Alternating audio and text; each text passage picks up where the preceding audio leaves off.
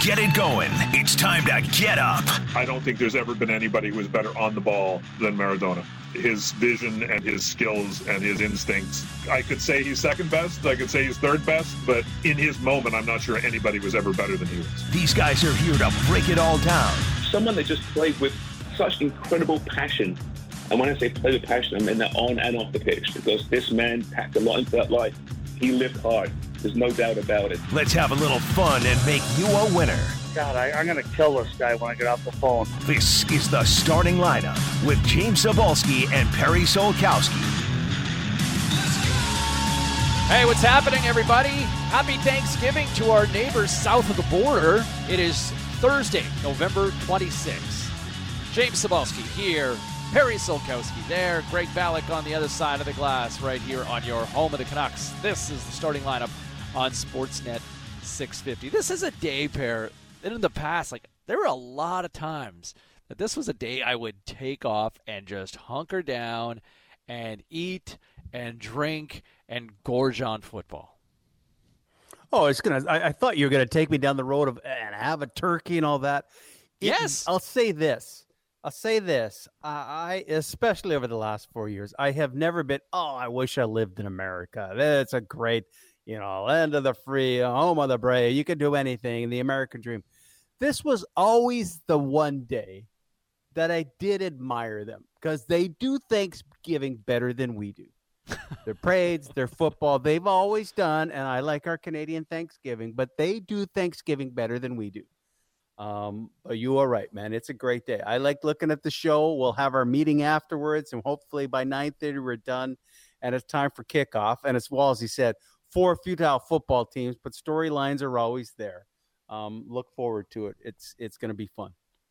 No, no, like it, it, was just the the combination of college football games, the NFL mm-hmm. games. There was always always seemed like there was at least one really memorable outcome uh, in the National Football League. But I remember when I was in college, there was uh, I had a couple of buddies who I'd got to know, and they had them and their buddies. They would take the day off and somebody would they'd rotate. Somebody would do a bird, mashed potatoes, stuffing, gravy, the whole nine yards, and then you know case of beer and and you know somebody bring a chili as well, and it was just like a full on gorge fest. Um, kind of a la American style, and we just hunkered down and, and watched football all day, and it was it was awesome. And I think like to, to this day, I think there's a lot of people that will just clear the deck on a day like today and just say, you know what, I'm watching football today. It's a Thursday. I'm not going to the office. I'm watching games. Like, and there's a few of those days on the calendar every year. Uh, there is. It, you know, we had uh, Berkey will join us at seven o'clock. There was one year uh, down in the Boston area. I think the team was it was Turkey with Berkey. I had already left traveling with the team, but we did happen to be in Detroit one year on Thanksgiving. So you know, through the connections, Shorty and I and a few others, it's just okay. Is there any way we can get tickets? Like you, it was the day you took off, but every Thursday of Thanksgiving, you were going to watch the football game, the first one as it is today in Detroit. And I had yet to be to an NFL game.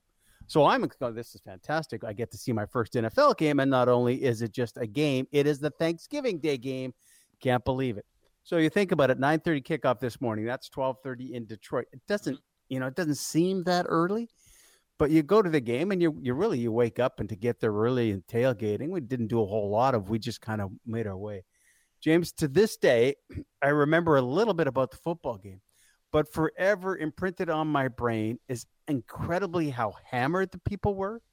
Like I had never been to a sporting event where there were just people all over the place sloshed. And I'm thinking, gosh, like it's only 1230. And then the fights that broke out, it was the farthest thing from making me go, this is an awesome game. It was like, man, like, can you guys just not watch the game? Now, I enjoyed it all, but never did I think the fans would be the sideshow that they were. So you think it today. I always like the Lions to win football games on Thanksgiving, but today will be a little bit different simply because nobody's there to watch them play. But boy, that Thanksgiving game memory, the illusion was kind of busted a little bit. Going, oh yeah, no, that's just a big drunk show for the fans. Some are eating, some are drinking, but it's a day of football south of the border. See, you know, I went down to Dallas for work one year. Um, this would be about 12 years ago, and I had a chance for some tickets uh, for the final um, Thanksgiving game at the old, you know, Cowboy, Cowboy Stadium. Stadium. and that was this was I think 2007, and I was all excited to do it and, and go and, and to have some tickets and ready to go check it out, and thought, man, like this is everything I've wanted to do. And I got on the plane to fly from Toronto because I was covering the Leafs at that time. I got on a plane from Toronto to Dallas, and as I got on the plane, it was like something doesn't feel right. And I thought my head was going to explode.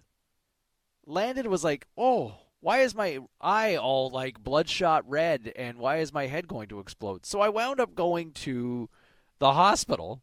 Turned out like I had a horrible sinus infection. and so had these tickets and the next day I basically sat hunkered down in a hotel room like one of the only times I've ever been like deathly ill and just sat in the hotel room in a tub, you know, listening to the game on the TV because I couldn't even Oh. watch the television. I'm like, man, like I'm here in Texas, Cowboys game, Thanksgiving, checking all the boxes, and I'm just like so close yet so far from happiness. Oh, that's tough. I know. Ah, to be sick. We covered a Grey Cup, uh, buddy of mine, our cameraman. We went. It was his hometown of Winnipeg, and you know, worked hard, worked hard, and I don't know what he got like the middle of Saturday afternoon, and it's just like, okay, so we came all this way. We're covering the Grey Cup, and are you're not even going to be available to work for me? And then you're scrambling, just trying to find like you got to do your job. He can't do his job. There's just at some point you get past that sick thing. So when yeah, you get those big events coming up, and or as a fan and all that, talk about trying to power through. It is just not the same. That's not what you dream of, right? You're going to that big event, and your body lets you down. Oh, there's nothing worse than that. yeah, there is a bit of a, a buzzkill to that. Uh, here's what we got coming up over the next uh, three hours. By the way, 20th anniversary. Uh, you're talking about covering uh, events. 20th anniversary of uh, Lui Passaglia's final game as a BC Lions, as the Lions beat uh, the Montreal Alouettes in the Grey Cup in Mm. 2000 in Calgary. My first Grey Cup that I covered, but I digress on that. Uh, 650, 650. The Dunbar Lumber text line always open for business at Sportsnet 650 is where you can find us on Twitter as well.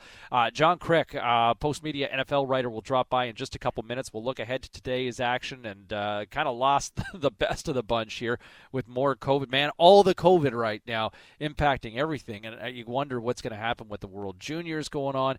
Uh, in Alberta right now, is the entire team now is in quarantine for the next two weeks. You mentioned Brian Burke dropping by at seven o'clock as well. Berkey's back after a few weeks off. Um, we'll also talk to Bob Lenarduzzi at 7:45 this morning, and uh, we'll share some stories and reflect on uh, um, the icon. Diego Maradona, who tragically passed away uh, way too soon at the age of 60 yesterday. Uh, that's coming up at 7:45 this morning, and then Iain MacIntyre will drop by for your Canucks commute coming up at 8 o'clock this morning. Per, uh, I thought there was a fascinating read in uh, on Post Media yesterday. Uh, the Vancouver province with an article about JT Miller and what could have happened in the playoffs. That man, like JT Miller, his mother-in-law was battling brain cancer, and ultimately passed away uh, tragically on September 8th. But the night they lost Game Seven to the Vegas Golden Knights on September 4th, he was on a plane that night racing back east to be with his family and to be with his wife. Um, and you kind of look at the story, and it was like, man, family first. And I think a lot of people would agree with that. But could you imagine, you know, the idea, and, and from a selfish standpoint, from a hockey standpoint, could you imagine losing JT Miller had they actually beat Vegas? Yeah, well, here's what I thought of that story. First, I can't believe for a bunch of young athletes how they have been surrounded by death in the last year and a half. You know, going back Oh, to Markstrom, no and. Stecher, and Miller, and Zack MacEwen. These are young men, and they're losing, you know, parents or in-laws that you know are in their 50s and 60s. But the one thing I thought if we're going, wow, what's going through his head, and he's dealing with it, and and Miller saying his wife saying, no, no, no, I'm okay, you don't have to come back, but he was certainly coming anyways. Um, was, and we talked about it all through the bubble, and it'll be interesting to see James how much or if it changes in the new CBA. Uh, if JT Miller doesn't show up and they just say unfit to play, are you kidding me? You can't. So you know, if if that would have taken place and they had won and JT Miller disappears that night as was planned, you then have to you know you have to come up with personal reasons you have to let the fan base know because i don't think there'd be anybody going screw jt miller the team's more important no no i know sometimes the hardcore fans will think that but this is their job. Real life is more important and i think everyone would have said you know okay wish him the best. If he gets back that's great and those athletes do what they can to get back as quick as possible. But at some point we're going to be hit by the unfit to play just doesn't work anymore. Oh, uh, but um, amazing the tragedy that these guys have been through together. And I think it's you imagine that team. He would have told the guys what's going on. And again, it's those kind of bonding agents that makes this team, I think, a little bit different and have that intangible that might move them forward more as a group. Well, it's you know Boeser, Markstrom. Uh, the list goes on and on with what those guys endured. But you're right. With, with when it's too ambiguous um, a statement, it, it, forces a lot of people to start speculating, and that's a very slippery slope when you're dealing with, you know, a personal tragedy that the family was kind of enduring at that time, almost three months ago. Uh, we'll get into this much more over the course of the morning, but uh, as we mentioned, uh, the NFL ready to go. This is the NFL's day at U.S. Thanksgiving, and uh, well, it was supposed to be three games on the slate, but uh, we're down to two. Uh, John Kryk uh, from Post Media, NFL uh, lead writer, joins us here bright and early this morning. John, good morning, sir. Good morning, guys. Hey, um, I know that there's a lot of your listeners out there that aren't feeling too well this morning, right? I mean, it has nothing to do with the fact that there's two NFL games on. No, no, no, nothing to do with that. you just might have to stay home today. So, you know, just putting that out there. Well, it's almost like a day to kind of rethink if you had the day off and you kind of think, well, you got four teams playing today that are combined 13 and 27. Maybe I do need to go into the office after all, right? I mean, if there was well, ever yeah, a time. I mean, well, if you weren't sick before, maybe you would be after. Yeah. Good point. yeah, exactly. Hi, John. How much do you think? Uh, uh, we'll get into what we're going to see at 9:30 to start it off because the NFL is the NFL. In the world of betting, every game carries importance, and as bad as the NFC East is, there's a lot on the line this afternoon. How hard because it is Thanksgiving, it was the prime time, it was the Steelers. Do you think that decision was to postpone and move to Sunday, the late game today? I believe the the NFL is like any pro sports league in that they're going to be very hesitant to make a decision on a postponement of a game that is going to impact the competitive nature of that game. And not to get too long-winded here, but about all the COVID rules, but with the Ravens going through what they're doing with their little outbreak there, thank no thanks to their uh, strength and conditioning guy who was found not to be doing the proper masking and, and isolating. Um, so his recklessness uh, has put two, uh, three actually, uh, and and maybe more after last night's uh, anonymous uh, tests, uh, players at risk of not playing. Now, here's the deal, though. With high risk close contacts in the NFL, even if you're suspected of it, you immediately are must self isolate for five days. So, having learned this Sunday night uh, about their two of their top three running backs, rookie J.K. Dobbins and Mark Ingram, went immediately into that five day protocol. Well, with a Thursday game, they had no chance of playing. Now they do. And this is a team, of course, that you know is as dependent on its rushing attack as any in the league, and they're reeling. They've lost three of four. This is a huge game for the Ravens, and if they were going to go play the Steelers tonight without Ingram and Dobbins, it would have been a big liability for that team. Well, because now of this whole uncertainty in the team and whether it's safe or not. I mean, I understand the Steelers uh, players, including Chase Claypool, your guy, um, are are upset that you know, well, this isn't fair to them. They've now had two games, two weekends off wrecked this year or changed this year because of COVID issues on other teams. Tennessee first, right? Changed well, their bye week. Oh, that and that's that's the fascinating thing. Like I was just going to say, John, like this is a team that you know the Steelers have quietly not only taken care of business on the field, but you know they've kind of kept their ducks in a row off the field as well for the most part this season. And you know, you look at kind of one of those like a have team in the NFL, like just structurally, organizationally. Like the Steelers have always been a model of consistency, and, and a lot of guys have publicly yeah. come out and called out, you know, you know, without kind of pointing explicit fingers, they're pissed off, and and I think they've got every mm-hmm. right to be here in this situation because this has happened what two three times now this season already that yep. their opponents can't keep they can't keep their ducks in order, but the Steelers have certainly done taking care of business for themselves. Well, great point. I mean, a couple of weeks ago, they had their very first case uh, of not just the player but any support staff. I mean, you have to real when you realize that there are nearly ten thousand individuals in the league mm-hmm. between players, coaches, and team support staff from you know, doctors, trainers, all that that are getting tested for COVID every single day. And the Steelers, after and this all began in late July when with the advent of training camps, and through August training camps, all through September, all through October, and, and deep into November, the Steelers, as you say, didn't have a single individual test positive. That's that's amazing. I think Seattle's the last one um, that hasn't, at least from players. I'm not sure if they had any support staff because they don't identify them. Uh, but that's amazing what the Steelers have done. And sure, I mean they're undefeated, they're on a roll, and you know, and the thing is, is that the teams obviously they I don't know if, if most listeners know this or not, but on a short week like this, when they just played Sunday and we're, supposed to play tonight, they wouldn't actually have a physical practice. They would have what are called walkthroughs. So it isn't that uh, that's all ruined now because you know they've gone through and already had their physical practices for the game. They don't have physical practices this week. Teams on the short week. Well, maybe now they will. So you know, I'm sure Mike Tomlin, being the the you know make lemonade out of lemons type of a coach, and he's fabulous that way. I'm sure he'll say, hey, you know, maybe we can now get in a a, a, a hitting practice this week. They're limited; they can only have a few during the year.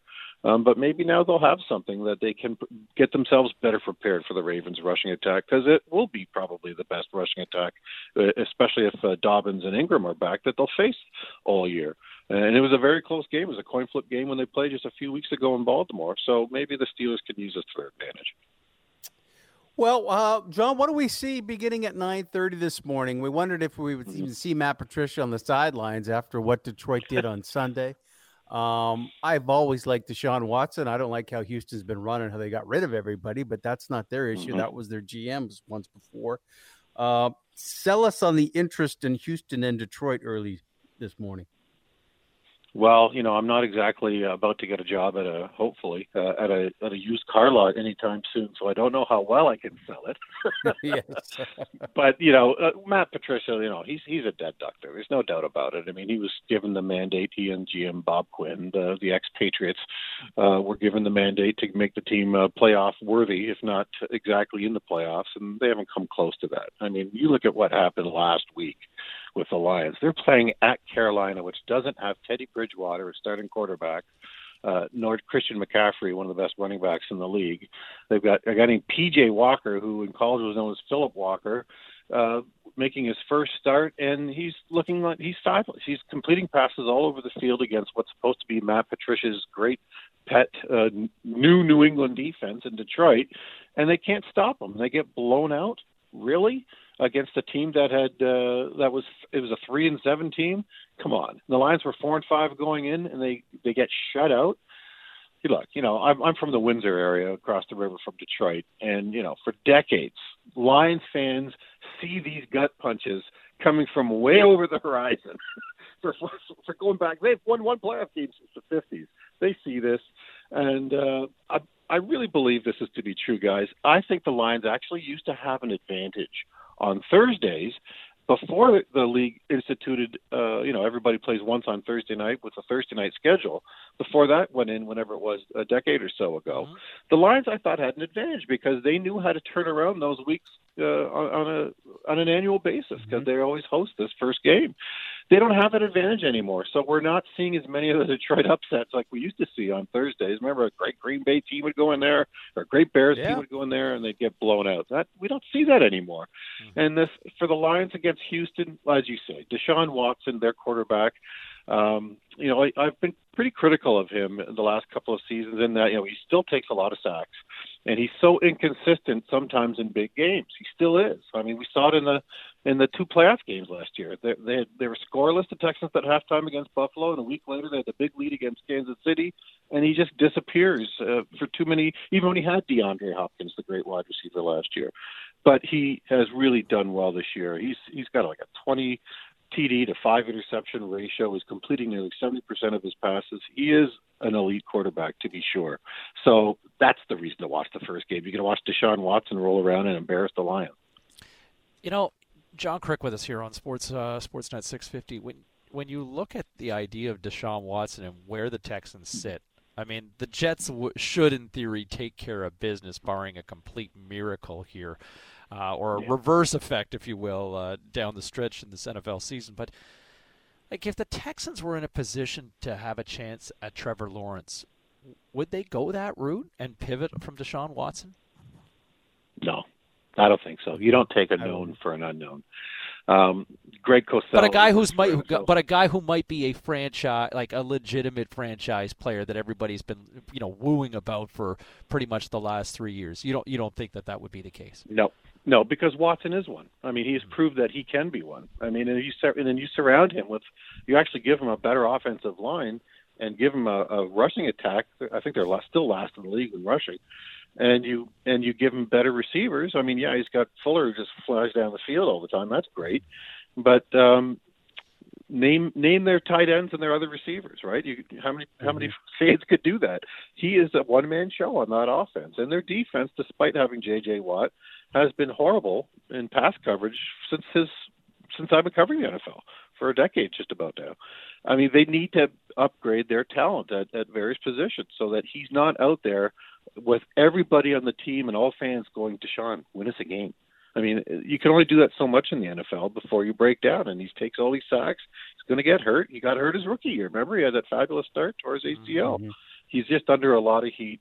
And I wouldn't. I, when you've got a known quantity that this guy can be elite, he has shown not just flashes of it, despite my criticisms earlier, but to, to your point about Trevor Lawrence, no. And uh, Greg Cosell of NFL Films is uh, one of the. We don't know it so much in Canada because we don't see, get that show anymore, the NFL matchup show. But he he pours over the tape and is as respected as anybody in the media or anywhere uh, inside football as far as knowing breaking down players and why they're good and why they're not.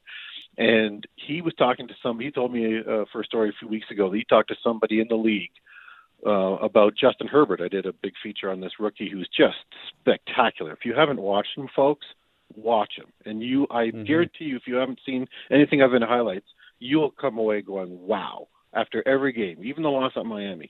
Anyhow, he talked to this guy in the league who said that. Uh, uh, he asked him who's better, uh, Justin Herbert or Trevor Lawrence. He said from a physical skill standpoint, he goes, I'd take Herbert. Well, so and, he, and he's, that, he's proven it, it, it, with his opportunity. That's what you just uh, said. that's the key. He's proven it. Lawrence hasn't. He's still an unknown. Well, that's the issue you have with Tua as as you wait. Quickly this afternoon, you know, we talk about Watson doesn't have any weapons. There's nothing but weapons on Dallas. And Andy Dalton seemed to figure it out a little bit now, driving the car the right mm-hmm. way. Do you think the Cowboys – you know, as terrible as they've been, thankfully in an NFL NFC East, that's just the norm for everyone. Do you think the Dallas mm-hmm. Cowboys, who are that constant on Thanksgiving, might have actually found a little bit of traction here and get things going against Washington? Yeah, I mean the upset at, at Minnesota was impressive. I mean Andy Dalton, he was concussed, right? To, to to be fair to him, I mean he was coming off, he's playing his first game in I believe three weeks. Um, mm-hmm. and he looked pretty good. Uh, he he actually played in that game the way I kind of thought that he would. I thought it was a smart signing in the off season because well, something never happened to Dak Prescott. You know, you want somebody other than Cooper Rush, the guy that had the previous two seasons as an emergency backup. And uh, of course, when he uh, blew out his ankle, uh, Prescott in October, uh, Andy Dalton went in there and, and actually finished and, and able to rescue that game against the Giants. He played fabulously, and then he couldn't do anything till he got concussed uh, against Washington. So if he can get if he can get the ball in the hands of you know exciting rookie CeeDee Lamb and all those other great receivers, yeah, I mean they've got a great running back still in, uh, in, in Zeke Elliott. On paper, they should have by far the best offense of the four in that division, all three rotten wins uh, with the division wide open. Uh, NFC East, sure. I mean Washington um, you know, they, their offense is is not anywhere close to I would say just about any position of, of Dallas's. Um, although Washington, if you're if you're looking at today's game, their defense has really foiled some teams this year and kept them in games that maybe they shouldn't have been based on their offensive play. Um, they even pulled out a couple of, of wins because of that defense. So will they slow them down a bit? Probably. Um, but you know, we're going to hear a lot of things today, guys, about uh, Alex Smith's comeback after he had however many surgeries. I think it was 13 or yeah. or more surgeries to save his leg. First of all, um, that it was broken so badly two years ago, and so you know it's going to be a feel-good story that they'll talk about a lot on the on the tube today, and um, it, it would be a nice story if they were somehow able to uh, upset Dallas in Dallas. Uh, I don't see it coming though. Do you?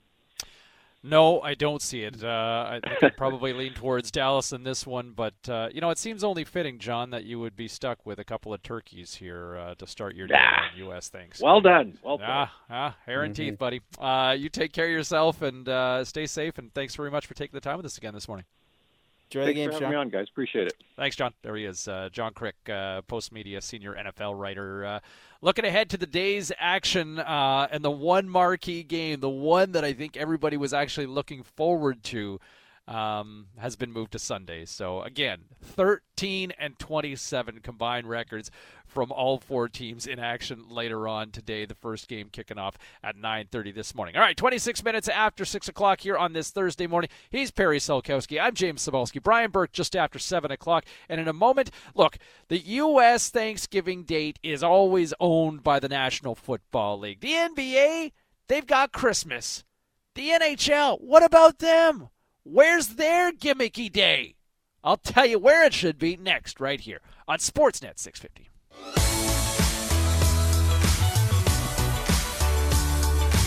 Welcome to the starting lineup with James Cybulski and Perry Solkowski on the official home of the Canucks, Sportsnet 650. 631 here on this uh, Thursday morning. Brian Burke uh, back in the fold coming up just after 7 o'clock this morning. He's Perry. I'm James. And uh, man, everywhere we kind of look these days, it's hard to kind of ignore this pandemic. And this second wave is coming like a tidal wave these days, pair. Uh, obviously, we were just talking a few minutes ago how the National Football Leagues had to pivot their Thanksgiving schedule with the Ravens and the Steelers now moved to uh, Thursday or moved to Sunday because of multiple uh, positive COVID tests within the Baltimore Ravens organization. And how about the World Juniors? You know, we're what a month away Boxing Day. You know, save the date. It's the holiday tradition here in this country. And all of a sudden, you've got the entire Team Canada World Junior Selection Camp roster in quarantine for the next two weeks. Two weeks. Which probably is longer than any of these kids have been away from the ice, been away from the game. And James, we sit and realize, okay, so the Steelers got to be moved. Stupid move by Baltimore strength coach. It's affecting everything. The millions involved. NHL has the bubble. I always thought just quietly that the World Juniors was going to go ahead, and yes, without fans, was kind of, you know, a roll of the dice when you don't have that much money in the kitty. Like this is a Canadian team that everyone has been here. There was no borders being crossed. There was no quarantine deemed done. You thought, well, you know, as long as you stay inside your borders, you'll be okay. And they can't get it right. How in the world do they welcome teams from all over the globe come to Red Deer, put them in their, you know, in their hotel, in their private eh, floors, whatever they have, and think that it will go off without a hitch.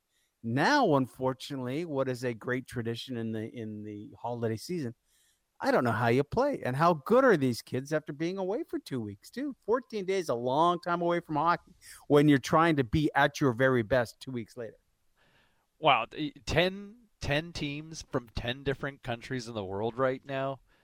Like Alberta is is just is a mess right now. Like we might look at Fraser Health right now here in our neck of the woods and say, "Oh man, like Fraser Health, it's a gong show here." Man, like Alberta, they shut down the Alberta Junior Hockey League last night for the next month or until I think at least December 19th, December 20th. And mm-hmm. now you've got this World Junior team that – you tried to effectively create some sort of hybrid bubble for this team during their selection camp. And then you got Michael Dyck, the head coach of the Vancouver Giants, who's an assistant coach with this team. He's in quarantine for two weeks. Jason LaBarbera, their goaltending coach. You think of those goaltenders. Like, when was the last time some of these kids stopped pucks, right? Mm-hmm. In meaningful games. And now you don't have your goalie coach to work with you for the next couple of weeks. And now you've stood down and you're in the middle of all this. And look, maybe things get better in the next three, four weeks. I just don't know how you could pull this off in your mind right now, knowing what you've just done, that you've effectively shut everybody down and collectively put them in quarantine, where you had a staff member and you've got two positive tests within the team, everybody coming into contact. They're trying to do the best thing here. Um, but man, like at this point, this feels so ambitious. And I just don't think that Hockey Canada's got the resources or the International Ice Hockey Federation has the resources that they want to commit to to pull this thing off. Like, yes, it's a lucrative thing for TSN. Hockey Canada makes a ton of money, uh, you know, as a result of this tournament as well. When there's fans in the stands and there's tickets to be sold, but just to get this tournament off the ground for the sake of playing it out this year, pair, man, this feels really ambitious. And I'm kind of wondering more and more, like, you know, at what point does the federal government say, you know, maybe this isn't the best idea to bring in because think about I'm, I'm sure you're going to have modified rosters this year and the staff team staff that comes in like you're talking about roughly 40 people from each country coming in from Austria, from Switzerland, from Russia, from the Czech Republic, mm-hmm. from Finland, from Sweden, Germany. You know, like, is this really a good idea right now? Like, and go I, for it, I Alberta. Say this, I'll say this, James. Yeah, they don't have the money, but if you are in that that cone under Hockey Canada. These kids have dreamt of this moment to hopefully be a part of that World Junior team, sing the national anthem from the blue line as loud as they possibly can. This is step one for them to go, okay, man, I've, I've made the team. I don't think we're dealing with anybody involved from a coaching, from a player's perspective under the Hockey Canada umbrella that are kind of just trying to circumvent the rules and snuck out for a chicken sandwich and do whatever. I just think this is the world we live in. No matter yeah. where you are, unless you're isolated, it can infiltrate you. And that's with Hockey Canada knowing that they've got control over it all. These kids are going to listen. It, it, I don't think anybody was was uh, who left and started it. No, I think they're disciplined. And to your point, now you're welcoming teams from all over the world to come, where you don't have that kind of control, where you're not sure of the character of some of these people. Yeah, I would think there's been some conversations behind the scenes in the last 48 hours going with exactly what you said. How are we going to pull this off? How are we going to pull this off? And to your point, when all of a sudden the federal government goes, you know what, you you can't anymore. We're not in a situation you can't come to Alberta. We didn't want the NHL here when we were really low with our numbers because the whole issue was what happens if one person gets it. Dr. Bonnie was, oh, that player's got to be isolated and they're not going to play for a long time. And that wasn't what the NHL wanted to hear. They wanted to hear, oh, okay, 48 hours, maybe a couple of days, and then they can come back into the cohort. And here we are six months later. Well, what happens when one? Well, how about this? You've quarantined a whole team for two weeks prior to the most important tournament of their lives. How can they be ready? And how are those numbers not going to go up when other teams join? All right, let's get into today's edition of C-Ball Says. You know, I was like to take this opportunity to talk about myself. C-Ball Says on Sportsnet 650. turkey with gravy and cranberry. Can't believe the Mets traded Darryl Strawberry. Oh, it's U.S. Thanksgiving today, which in a typical non pandemic type year is one of the best sports days of the year. Admit it, how many of you have played hooky or simply took today off in years past to basically drink beer and gorge on food all day while binging on football? Thanksgiving isn't just for families in America, it's also for the National Football League. It's their day for North America's biggest league to strut their stuff and allow America and football and turkey to celebrate one another. Here's how you slice it. See, a lot of people don't know. You have to slice it down the middle. See, and then you slice it across this way. Because what it is, it's a it's a deboned chicken stuffed in a deboned duck, stuffed in a deboned turkey, with dressing between the chicken and the duck, and the duck and the turkey. There you go. I miss John Madden. So you've got the NFL and Thanksgiving. The NBA, they've taken Christmas and they've made it their own. Santa Claus and LeBron, they go hand in hand in sports nowadays on December 25th with a full day of marquee teams and names matching up each and every year.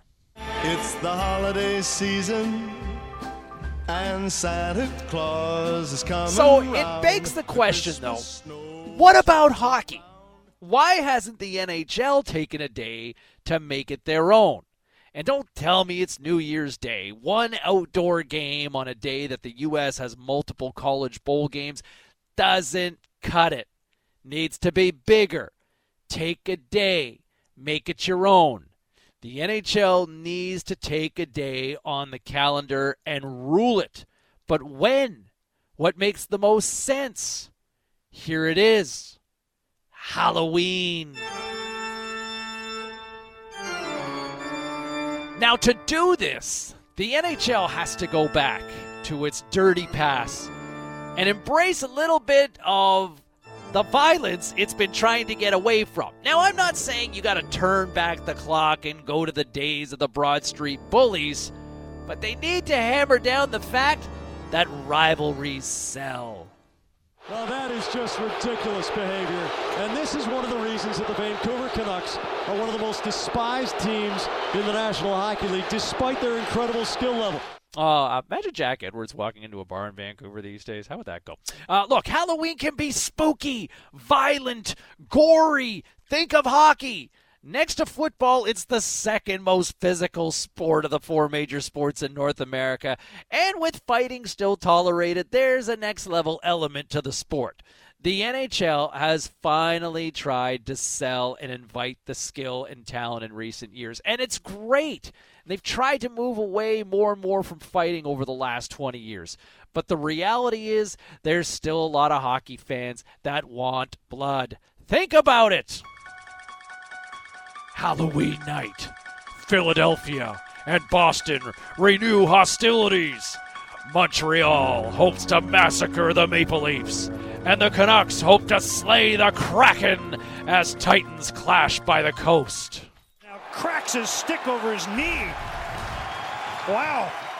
A little heat, a little rivalry, a run of games on a night that has a family feel, adding an element of festivities and gimmicks with the backdrop of Halloween. Look, the league is trying to move past the Stone Age, but it's okay to acknowledge it and push it in a fun and entertaining way. Hughes, Pettersson was not in his wheelhouse, gets it back, there's the shot, rebound, Boeser, scores! Brock Boeser has tied the game! The NFL has made Thanksgiving their own. The NBA rules Christmas. There's a window for the NHL to seize this moment. Take Halloween. The timing's great. It's almost a month into the season. Gives the audience a chance to sit up and take notice of the league on a day that offers a spectacular opportunity for the National Hockey League.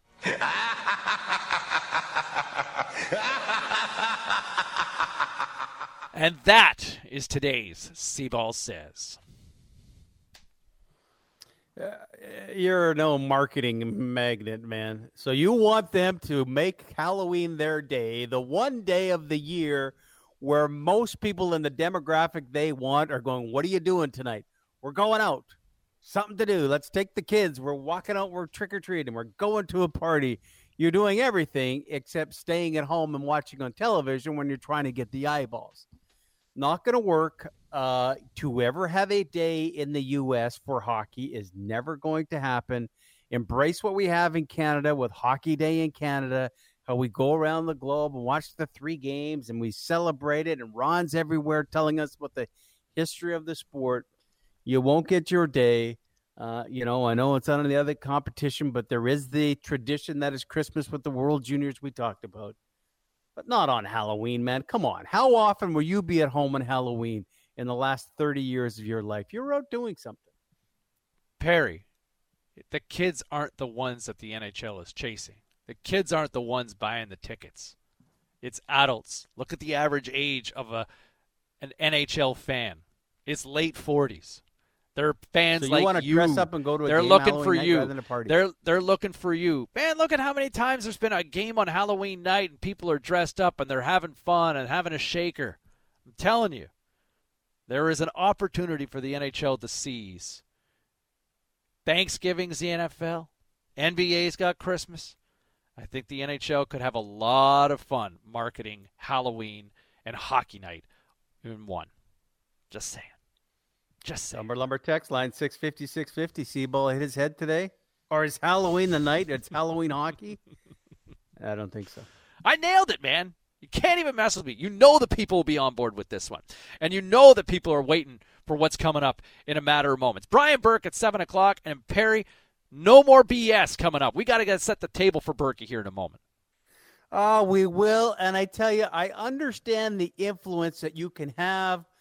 But man, Russell Wilson and the Seahawks, he went too far. We explained that. No BS, just PS. That's ahead. 645 in Sportsnet 650. It's all PS, no BS, right here on the starting lineup. Let's get into it. Uh, 650 on 650. Uh, these are not making major headlines, but they're stories we need to know. They're not BS, everybody. They are just PS. PS Ciara and Russell Wilson with a new fragrance out, and they've started marketing it this week. So I want to play a fun game of what you smell like. Mm. Okay, so we just have fun. Okay. Okay, so I'll start it or you start it. Go ahead, you go. Okay, you smell like a nice spicy chicken sandwich. Really? So you want me to go buy a fragrance, R&C fragrance, and I could say, honey, you know what? If I buy this, I'm gonna smell like a nice spicy chicken frickin' sandwich. James, is that getting it to the counter? Or are you going to Amazon to buy some R&C because of that? I remember. Remember they used to have the Mitch, MuchMusic video dance parties back in the uh, the early '90s, way back Yeah. when. Uh, I worked at McDonald's, my first real job, and uh, there was a the high school uh, had a, uh video dance party, and I was all amped to, to race over right after work, and, and and raced over, and there was a girl I was had a big crush on, and, and she was really kind of really avoided me that uh, that night at the dance, and I remember kind of remarking to my buddy, man, like she uh, she's not really talking to me tonight. I don't know what's wrong. And he kind of looked over at me and he said, maybe it's because you smell like a hamburger. Yeah. Kind of forgot to wash Um, up after, uh, so maybe going with the fast food uh, fragrance may not work for somebody. She just wasn't into hamburgers or chicken like Ciara is. Listen, I, I love Russell Wilson how he can play, but sometimes, you know, the Instagram post in bed with his wife to announce that he's got a new deal with Seattle. Then I, I, I don't know. Sometimes, sometimes they need to stay away. Dude, Hey, he's PS, nerdy. In the He's world of nerdy. Zoom, huh? He's nerdy. Like he's just he's totally nerdy, right? He's kind of showing off that he's got like he he, he won the lottery. He got the hot girl. Yeah, yeah, no, you're, you're right with that.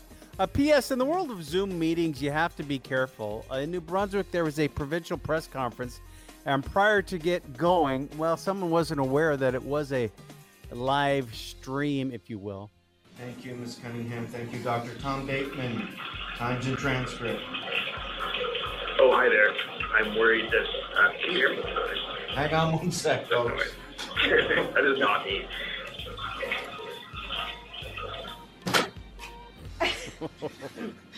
Everybody, please mute your microphones. James, I don't know about you, but it, you know the number of times we've had to wear a mic in our TV career, and I've had to go to the washroom. Boy, you have got to be really cognizant. Now that's not going live stream. I would just be cognizant for the audio guy who could hear what you're up to when he had kind of you on cue. But I'm sure that's not the first. But that certainly was a live stream yesterday in New Brunswick. Well, it was a, it was a scene right out of the Naked Gun 30 years ago, right? Frank Drebin Yeah. had- left his microphone on, goes to the washroom, and you know, Mm-hmm. boom, and here we are, 30 years later, Alberta. There you go, Alberta. Uh, P.S. Uh, no Steelers Ravens tonight. Of course, if you don't know, the Thursday night are postponed because of COVID and all that. And I tell you what, Juju Smith outspoken on the social media platform yesterday. It's not fair! It's not fair! Well, that wasn't Juju. But that's what he's saying. And James, it makes sense. They had a bye week taken away from them when they said, oh, yeah, you can't play against Tennessee. He goes, man, we weren't in the mentality of a bye week. We were preparing for the game, and you cancel it and tell us a bye week. We would have played tonight and had essentially a week and a half off. And then the NFL, you put the screws to us again. Boy, I like the Pittsburgh Steelers as a football team. What's not to like? But they'll be pissed on Sunday that they have to play Baltimore, and it's not their fault that this game was moved. No, it's not. I mean, at the same time, you made the point that, like, hey, look, everybody can be infiltrated, right? And then some behavior can be a little more erratic than others. Like, you're still policing people. I went, to, you know? Hey, I went into a mall yesterday, and there were a couple of guys who walked in, no masks. it was like just some people still just doing their own thing, right? Well, then they should have been ticketed the two hundred and thirty dollars that you're supposed to right now. And finally, P.S. Do as I say, not as I do. Michael Hancock, the mayor of Denver, said that this week. COVID numbers are bad, people. It'll be a different Thanksgiving. Stay at home.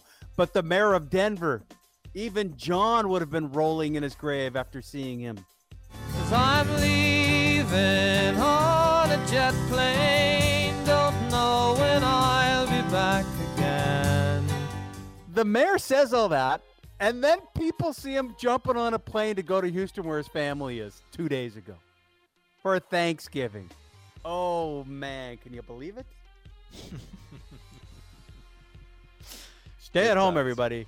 It's going to be a tough Thanksgiving. We'll get through it. Don't follow me.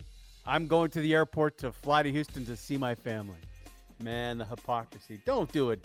Johnny Denver, one of the classics. One of the first songs you'll learn when you play the guitar. No BS, just PS, everybody. Brian Burke joins us next right here on your home of the Canucks, Sportsnet 650. Let's get it going. It's time to get up. I don't think there's ever been anybody who was better on the ball than Maradona. His vision and his skills and his instincts. I could say he's second best. I could say he's third best. But in his moment, I'm not sure anybody was ever better than he was. These guys are here to break it all down. Someone that just played with such incredible passion. And when I say play with passion, I mean that on and off the pitch because this man packed a lot into that life. He lived hard. There's no doubt about it. Let's have a little fun and make you a winner. God, I, I'm going to kill this guy when I get off the phone. This is the starting lineup with James Cybulski and Perry Solkowski. Seven o'clock, time to rock. Cybulski, Solkowski here on Sportsnet 650. In this hour, the starting lineup, a presentation of Dunbar Lumber, the smart alternative. Visit Dunbar Lumber on Bridge Street in Ladner, Arbutus Street in Vancouver, or check them out online at dunbarlumber.com. Well, we've uh, we've given them a few weeks off to refresh, recharge, and we welcome back this morning the one, the only Brian Burke, a presentation of Andrew Sheret Limited, your plumbing and heating wholesaler, a proud family-owned BC company helping local businesses since 1892. Welcome back, Brian. How are you, sir? Good. Good to be back. Thanks. Happy American Thanksgiving. How will you uh, celebrate today? Uh, I'm working. I uh, thought that was obvious right now. well, no, and we're I back. That. And we're back. Come on. Are you good in the kitchen? Like, would you be able to tell listeners the, the right way to do a turkey? Absolutely. I, I do. You're talking to a single dad. I've been doing turkey for Christmas and Thanksgiving for 25 years. you had a brine and stuff in there because I'm like about five or six years into everybody comes to my house on Thanksgiving. So you got I some kind turkey. of secret recipe? I make, I make turkey. I make mashed potatoes. I make the special corn that my girls like, and um, something green, green beans usually, and then a salad. No, I don't. I don't do stuffing. I do stovetop stuffing, but I've I've cooked the turkey with my older kids. I used to make turkey about once a month because it's so easy, and you eat it for three days. You'd have turkey on say Friday night, Saturday you have open faced turkey sandwiches, and Sunday you throw a bunch of it into soup. I mean, it's it's so easy to make. The people that boast about making a turkey, it makes me laugh. I, I completely agree with you in the sense that I wonder why there's two days a year that people have turkey when you love it. Why are you holding yourself back? That's a logical. That's as logical as it gets. You saying, why wouldn't you make it once every six weeks and you can have it for three days? If you love it that much, why are you depriving yourself of it? That, my Yeah, friend, is knowledge we haven't had for a while.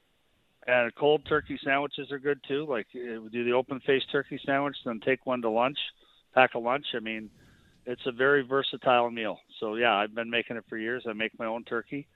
Um, I should venture out and do stuffing, but I just use stovetop. I think it tastes really good. Yeah, fair. Yeah, work smarter, not harder. I, I can appreciate that. Uh, something I wanted to, to touch on with you on the outset of this, uh, finally kind of being a little late to the party, but finally diving into your book. One of the things you kind of mentioned at the outset, your Stanley Cup winning Ducks in 07. You suggested that you guys would have beaten any team that's won the Stanley Cup since. Maybe the Capitals might be the one team that give would have given you probably the, the toughest time or given you the best run for your money. Why why do you feel that way? Because I mean, there there were some good Chicago teams, some pretty good Penguins teams. Um, why are you so convinced that that 2007 Duck squad would have would have taken care of business against everybody who's won the cup since? Okay, so for people listening, um, what you're talking about is, I said in the book, our players, we all feel that way.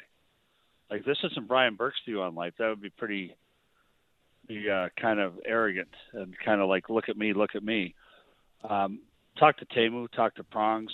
Um, we all feel this way. So we could have beaten every team since. Now, so people saying, "Are you saying your team is one of the greatest Stanley Cup teams ever?" And, and my answer is no. You have to repeat. Mm-hmm. If you're going to say you were one of the great teams ever, you have to repeat. And the fact that we didn't repeat means we can't ever say that. But I think we can say we all believe Washington would have given us a hard time, but we all believe we could have beaten and Tampa maybe. But the top six, bottom six we had, and the defense we had, and the money goaltender we had, I think we could have beaten all those teams. But all of our players do. Again, it's not some arrogant thump on my chest. Uh, I'm a great GM. It's more we all think, bring it on, bring that, bring those teams on. We'll play them seven games and we'll beat them. It's a fascinating conversation because uh, never is the word lucky in the same sentence as a Stanley Cup champion. I mean, maybe you get on a roll, but you can't be lucky and win a Stanley Cup championship. I mean, there's got to be some skill there, maybe some luck with some injuries. But would you be able to look and maybe here's the easier way to frame this question, Brian. Are there bad teams that won Stanley Cups? No, I, I think your initial statement is is wrong, but it's largely right. In other words, you can't be lucky to win a Stanley Cup. You've got to be good enough to win a Stanley Cup, but you need to be lucky too. Like you guys mm-hmm. remember when we played Vancouver on our way to the Stanley Cup that year, there were three overtime games. Two of them were double overtime. Two double overtime games. We got that close to losing that series to Vancouver.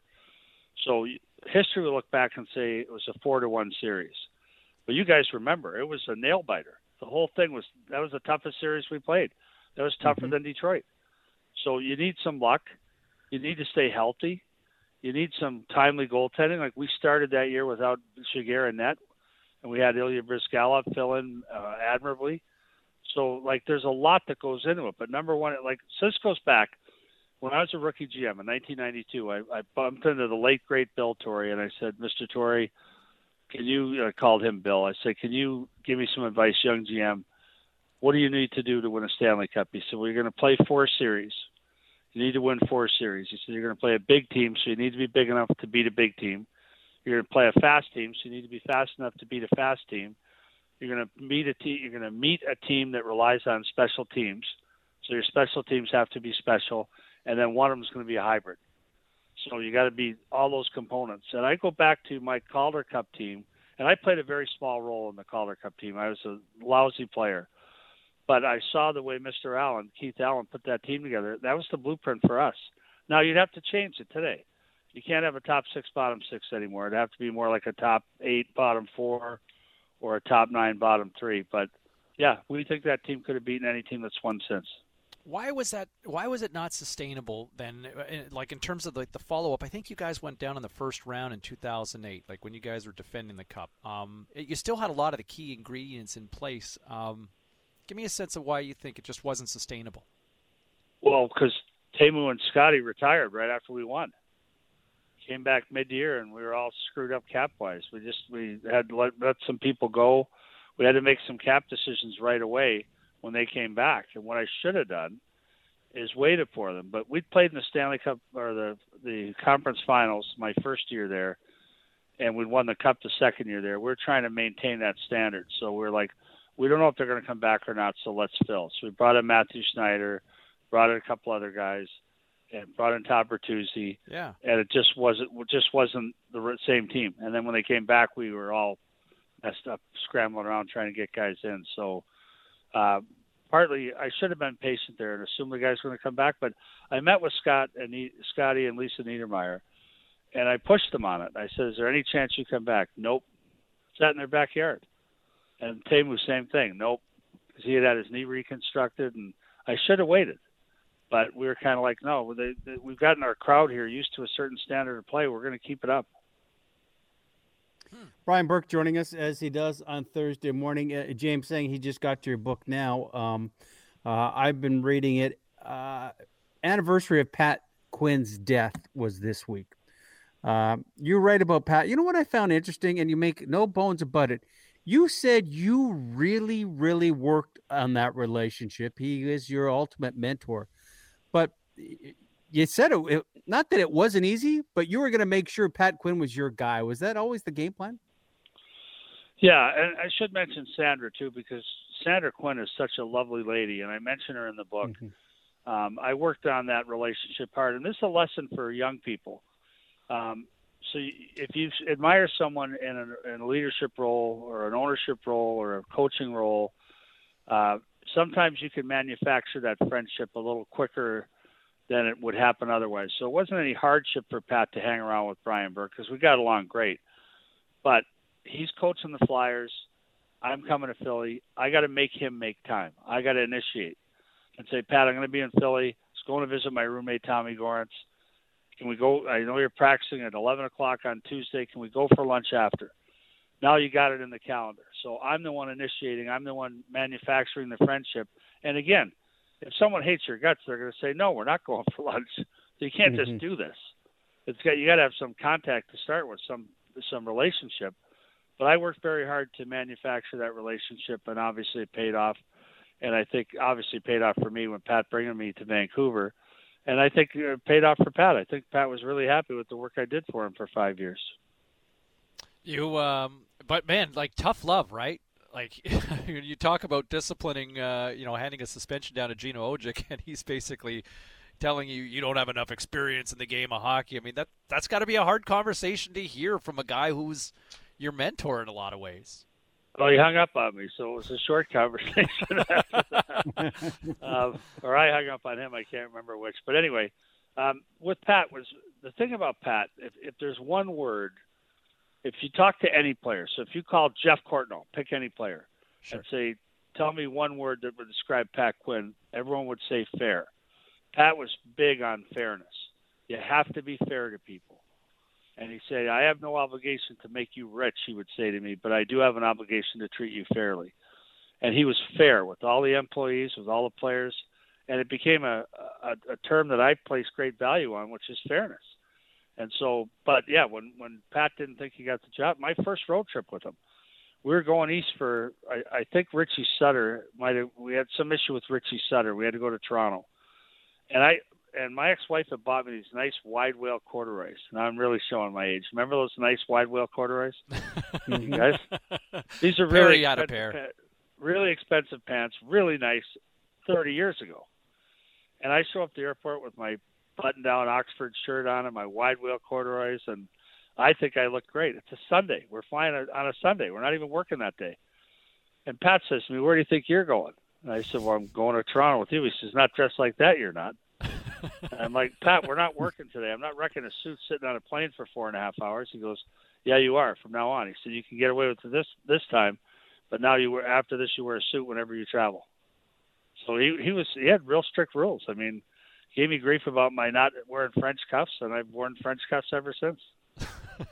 Uh, but the thing is, he was always great with kids, and they thought, you know, what what a great guy to to mentor young players. Did he change as the game changed at all, Brian, or was the foundation that was Pat Quinn always remain the same?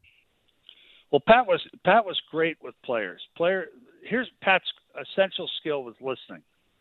So I remember Trevor's rookie year, he got screwed up. He wasn't playing very well. We we set up a meeting with Pat, and I, I said to Trevor afterwards, I, he I said, "How do you feel?" He said, "I feel great. Really helped talking to Pat." And I heard through the wall. I couldn't listen to the conversation, but I could hear the voices. My office is right beside Pat's, and I could hear. I don't think Pat said ten words in an hour. It was just Trevor spilling his guts, saying, "Well, this is what bothers me," and that. Go on, son and Pat would have that cigar going, and he's the best listener I ever saw. And sometimes mm-hmm. just talking to him, getting it off your chest was enough. But if not, he always gave great advice, and he loved little kids. When my kids were little, they'd run in and Pat would drop everything and hug them, and and he had that Wolverine in his office, and he tricked kids all the time. He used to he got my kids three or four times before they got onto him. So I'm at the office one day, and the receptionist calls me and says, um, "These two guys are here from Smithers. They want to see you." So I go out to the front door of the old Coliseum. These guys have a stuffed Wolverine. They're from Smithers. They said it's a three-year-old female that we trapped, and they stuffed it. It's on its hind legs, looks ferocious. We want to want you to buy it, and we want you to let us go to the game tonight. So I'm like, how much? I think they wanted four grand for it, and I said, I'll give you twenty-five hundred and two tickets. So they bought the Wolverine, and Pat had it till the day he died. I, I'm sure Sanders still has it. But kids would come into the office, and Pat would say, "Don't worry, it's dead. You can t- touch its teeth. It's got sharp teeth." And then the minute you put your finger on the tooth, pad, go, "Ah!" the kids would jump out of their skins. And I think they got, I think Pat Quinn got my son Patrick on that three or four times before Patrick wised up. But he loved little kids. Wasn't it amazing how a guy could be revered in so many markets and then in Boston kind of known as the guy who almost killed Bobby Orr?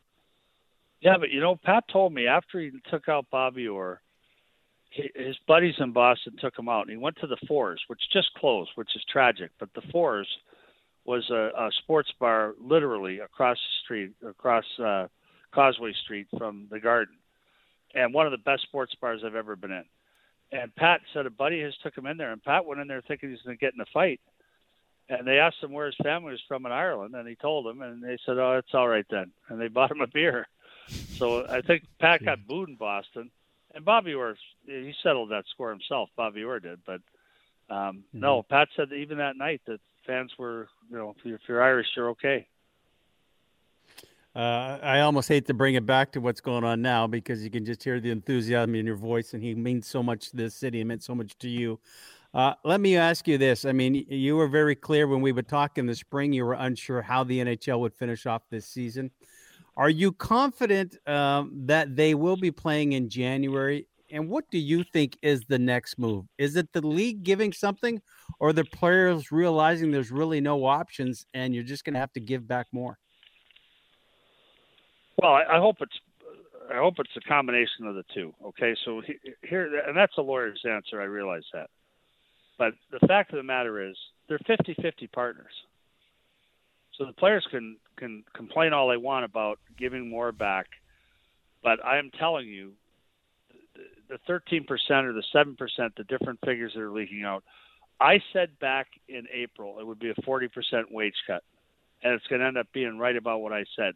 40 back in April. They're 50-50 partners. So the question is not are the owners making a great deal taking more money back? It's how much money are the owners going to lose if they play on these terms. The players are going to end up owing that money regardless. In other words, whatever deal they make and come back and play, whatever deficit the owners take on is 50-50 the, the player's responsibility anyway. So the question is now, are you going to pay it now or are you going to pay it later? They're they're 50-50 partners. Now, the one discussion has been if Gary gets a new U.S. deal, uh, then he can repay the owners out of this pool of money that the players owe them. That's great, but that means the cap is going to be flat for five to seven years. So, do you want to pay now, or do you want to pay later? It's the right group of players paying the toll. In other words, if you say we're going to defer some of these losses into three years from now, well, three years from now, the Vancouver Canucks will look very different than they look today. So I think no matter how you cut it, you sit in a room and say, okay, guys, we're 50 50 partners. So the question is, how do we divide these losses up? Can we defer some of it? But we got to play. I think the league needs to play. I think the union's going to come to that realization, and there is a deal there to be made because I don't forget the artist that sang this song, but nothing from nothing leaves nothing. Right? There's zero. The players don't have to worry about their cut if they don't play. They get zero dollars. Now, is a 40% rollback or even a 50% rollback, and preserve play fewer games, preserve the season, get back on the right calendar year, because they say the couple have to be awarded by July 15th, and then we can get back to our normal calendar. What's that worth to the players? And the answer is it better be worth a whole lot. I think we're going to play. Welcome back, sir. Um, happy U.S. Thanksgiving to you, and uh, we'll do this again next week. And remember, gravy is the ultimate performance enhancer with a Thanksgiving. I do gravy too. nice, as you should. Uh, talk to you next week. Thanks, All Berkey. Thanks, guys. See you, Brian. Uh, there he is, Brian Burke. Uh, a presentation of Andrew Sheret Limited here this morning on Sportsnet 650. Down the hall we go from another truculent individual, the one, the only, Sonia Aslam from News 1130. Uh, good morning, Aslam. Morning, boys. I love hearing how you'll transition from one person who's like an NHLer or someone very well known to me. It's so so nice. Yeah. You're the Yeah, sunshine. It's nice. Oh yeah, right. how do we transition, Aslam? Smoothly. Oh, okay. uh, okay, that's great. Uh, so yeah. we so tell me this we are uh, like i'm a huge fan of the series the wire and in season 3 Mhm. there was hamsterdam where they essentially legalized drugs uh, to which i think vancouver's going with the canadian chapter of hamsterdam here can you explain with the uh, what's happening in, in Vancouver. Yeah Yeah, so- legalizing uh, or, or legalizing at least pos- or decriminalizing possession of hard drugs essentially Yeah, it's it's a push, but the stuff needs to be approved by the feds. So if it does go through, it is Vancouver's the first city to do that. And I know when this was first proposed by the mayor, a lot of people were like, "Oh my gosh, this is just like Oregon," which in the U.S. presidential election pretty much legalized everything from cocaine to weed. So um, it, it, it is a big step. Now, what that means in terms of resources and crime and opioid numbers in this city, um, we got opioid numbers, the new ones from the province yesterday, and they're still really bad. You know, like we're seeing five people die a day in this province because of opioid use and drug use.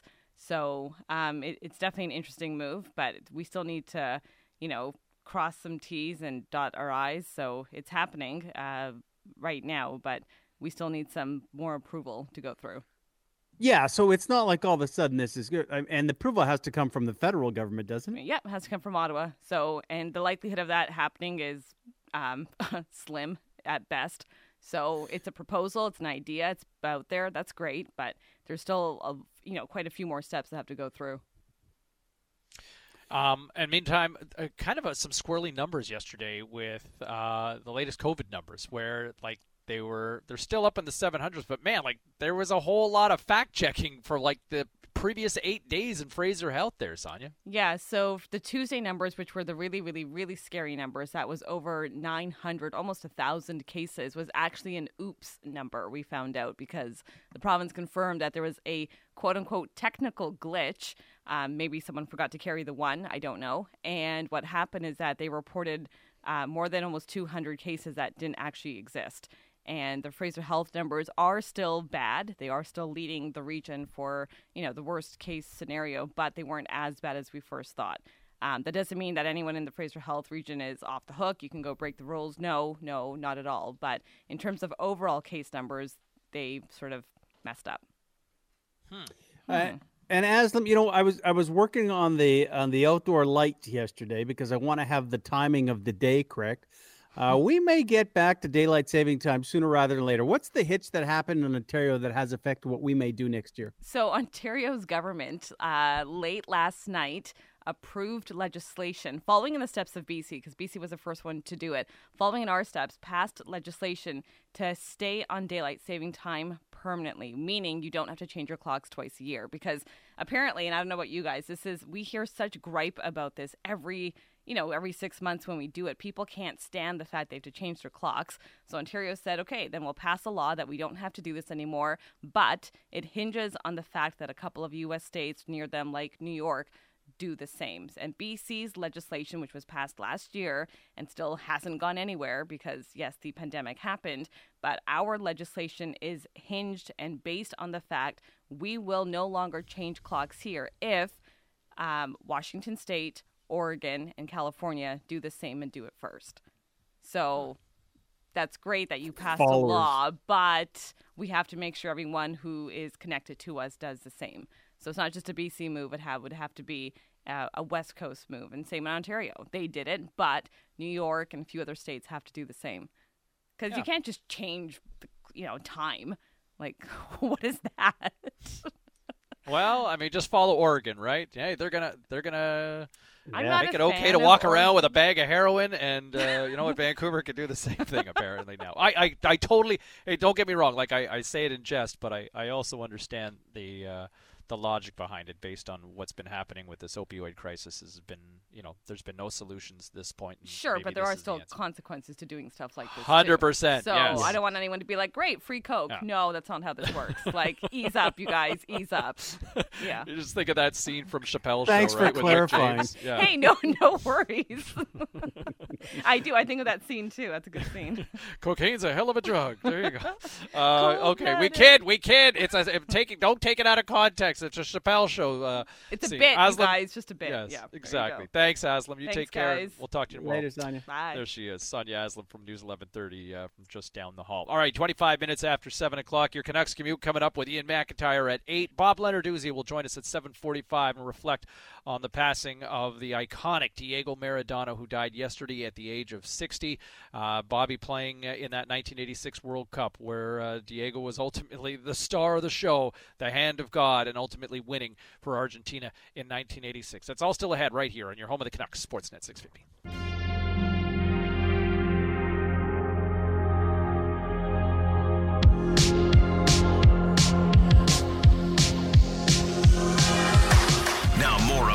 Of the starting lineup with James Cybulski and Perry Solkowski on Sportsnet 650. 731. This is a protest song this morning. Our own Greg Ballack. Fuming. Fuming that uh, the Weeknd was snubbed from uh, Grammy nominations. And then uh, the Weeknd uh, taking to social media and calling the uh, the Grammys corrupt. Uh, I mean, like how how how Blinding Lights doesn't get recognized. I mean, like that was that's the song of the year, right? Isn't it? Isn't it the biggest song of the year? Everybody was doing the Blinding Lights challenge. We did it. Yeah, um, but uh, you know, far be it from me to dive into issues of the Weeknd, but I do believe in what I read. Part of his thought process as to why he was snubbed by the Grammy Grammys is it not the same weekend or uh, that with the NFL and him getting the halftime gig that they kind of said it's one or the other. It's the Grammys or NFL halftime. Now, Ballack may name, may know more than me in that, but I think that was part of the issue. Not that he shouldn't be nominated for the Grammys, but Yes. I do believe at some point there was an ultimatum to him saying, "Hey, man, like you can't do both." Well, all I have to say And he- is Blinding Lights and the BTS song, the Korean K-pop group Dynamite, were the only two songs this entire year to sell 500,000 uh, downloads of their songs. Neither band were nominated for a Grammy. Doesn't 500,000 or 500 million? 500,000. No, it's got to be million. No, Nope. It's hard to No, make just- people buy just music these days with Spotify and Apple Music. It, People aren't buying music as much as they used Right. to. Yeah, good point. You can, wa- you can watch them on yeah, YouTube. but but are the Grammy? You know, it's kind of like does the Academy Awards honor the most popular film? No, it honors what they feel is the best film. So I mean, great that they had half a million downloads, but does that mean they're the best song? Is the most popular song the best song? I I don't think that's always the case. Yeah, it was the but the whole Super Bowl Grammys uh, situation kind of complicated things, and but like to to all of a sudden rule somebody out of a vo- out of a nomination process because you may not be there, uh, that seems a little tricky. Nevertheless, though, How did he come up with the name The Weeknd? um, Do we I know the history of that? I think Monday like what's to his, Friday. what's his real name? Do we know? I don't know. I, I but- can't tell you that. You know, go to go to Wikipedia. Abel Tesfaye. So do people call him Abel, or like if you see him, hey man, it's the weekend. Hey, it's Saturday. No, it's not. That's not my name. It's my name's Bob. Hmm. Abel. I wonder if they call him Abel. A reminder Uh, that this but yeah. hour of the uh, starting lineup is a presentation of Dunbar Lumber, the smart alternative. Visit Dunbar Lumber on Bridge Street in Ladner or Buda Street in Vancouver, or check them out online at dunbarlumber.com. Asking you this morning on our Sportsnet 650 Twitter poll question uh, what's the better day to take off of work during the week, uh, during the year? Uh, start of March Madness. Your, when your team plays in the World Cup or U.S. Thanksgiving. Right now, it is uh, U.S. Thanksgiving leading the way at 43%. The day your World Cup team plays has got 38% of the vote, and a distant third. I'm somewhat surprised on this one.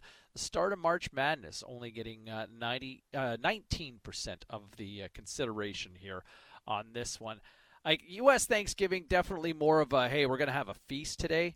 I mean, if you if you have a if you have a betting app on your phone, chances are you might lean towards the start of March Madness based on how many games are kind of going down. Um, but I would I would say U.S. Thanksgiving's the day that I probably lean towards um, if I'm going to take one of those days. If I'm going to play hooky on one of those days, U.S. Thanksgiving's the day, just based on uh, years past that I have done many many times. Yeah, uh, listen, I, I love when World Cup starts, that's a wonderful month. But if, if your team, if your nation is playing and you know they're playing at two o'clock, you know you're you're not that invested in you know a probably the early game, right? You've got your ninety minutes that you're there for. You know, this morning at nine thirty when you turn on the TV and there'll be some college games going on, you'll you'll watch it. You know, we we talked about JT Miller in the news, an article in Post Media, how how JT uh, lost his mother-in-law, and after Game Seven, win or lose in Vegas, he was heading home um, because of her health situation. Um, but he was talking about the here and now, and she has since passed, and, and, time helps heal. But he was going, "Hey, I've never been home." For Thanksgiving, and he's in the Pittsburgh area, and he goes, "Listen, it's going to be perfect. i've got two young girls, so you know, nice family Thanksgiving, and then they will be in bed just in time for me to watch the Steelers tonight. Well, obviously that's not the case anymore, but it is a football feast. And I think in part, we talked earlier this week, James, about uh, in 1979, this week was the first time John Madden and Pat Summerall uh, broadcast together. I do think the Madden and the turkey and showing the turkey and handing out the turkey leg just became an added bonus to this day okay, here's another way to celebrate what's going on and has made the Thanksgiving football games, as today we see four teams playing that haven't been very good, yet there's still that intrigue because this is the day. It's Thanksgiving football, it's the NFL. Yeah, it is, and, and I'll tell you what, pair. Like, if there was ever a year for um, COVID to kind of hit, and uh, like a good friend of mine has has hosted for years. Um, you know, it's kind of U.S. Thanksgiving tradition. Has a big feast, invites people over to watch the games over the course of the day, and obviously had to cancel it this year. But man, if there was a year to miss, I mean, you took mm-hmm. the best game. You took the best game on the schedule today and you've moved it to Sunday because of COVID concerns, uh, because multiple individuals within the Baltimore Ravens have now tested positive for COVID 19. But now you've got the four teams that are in action. And I get that the Cowboys are America's team, but they're three and seven. Washington, team stuck in the mud. The Texans, stuck in the mud. The Lions are kind of back to being the old school Lions, stuck in the mud. They've got four teams have combined for 13 wins this year, and they've lost collectively 27 games.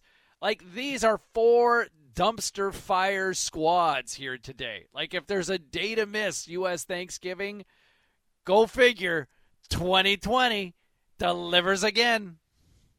Well, it does, but there is something to say. You know, the tradition is Thursday you're in Detroit first thing, and in the afternoon you're in Dallas. That's the way it goes.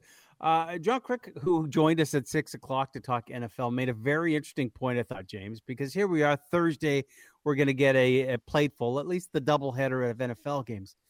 But you know, 15, 20 years ago, that was it. Wow, we've got a Thursday where we're going to watch NFL there was no Thursday night football, right? And he makes the point now that teams playing on Thursday, it was so rare, and Detroit had the advantage because they knew how to pull it off in the third week of November, where other teams are going, okay, how are we going to work this schedule?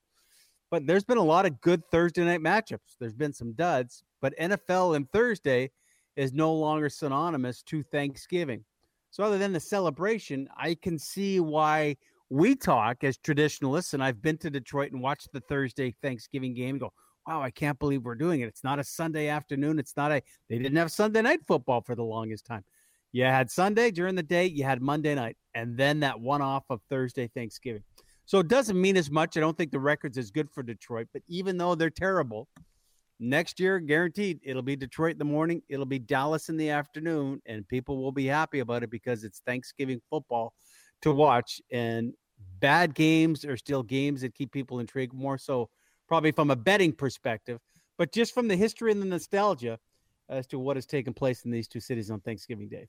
We'll dive more into uh, JT Miller and what you alluded to with that story coming up at 8 o'clock with your Canucks commute. Also, uh, much more we'll dive into uh, Adam Gaudette after making some news over the last couple of days as well. For all the wrong reasons on his wedding day, Iain MacIntyre will join us uh, coming up just after 8 o'clock. But in a moment, uh, hey, one of uh, Canadian soccer legend and a guy who's been a fixture in these parts for a very long time, Bob Lenarduzzi, on the passing of the legendary Diego Maradona next, right here on Sportsnet 650.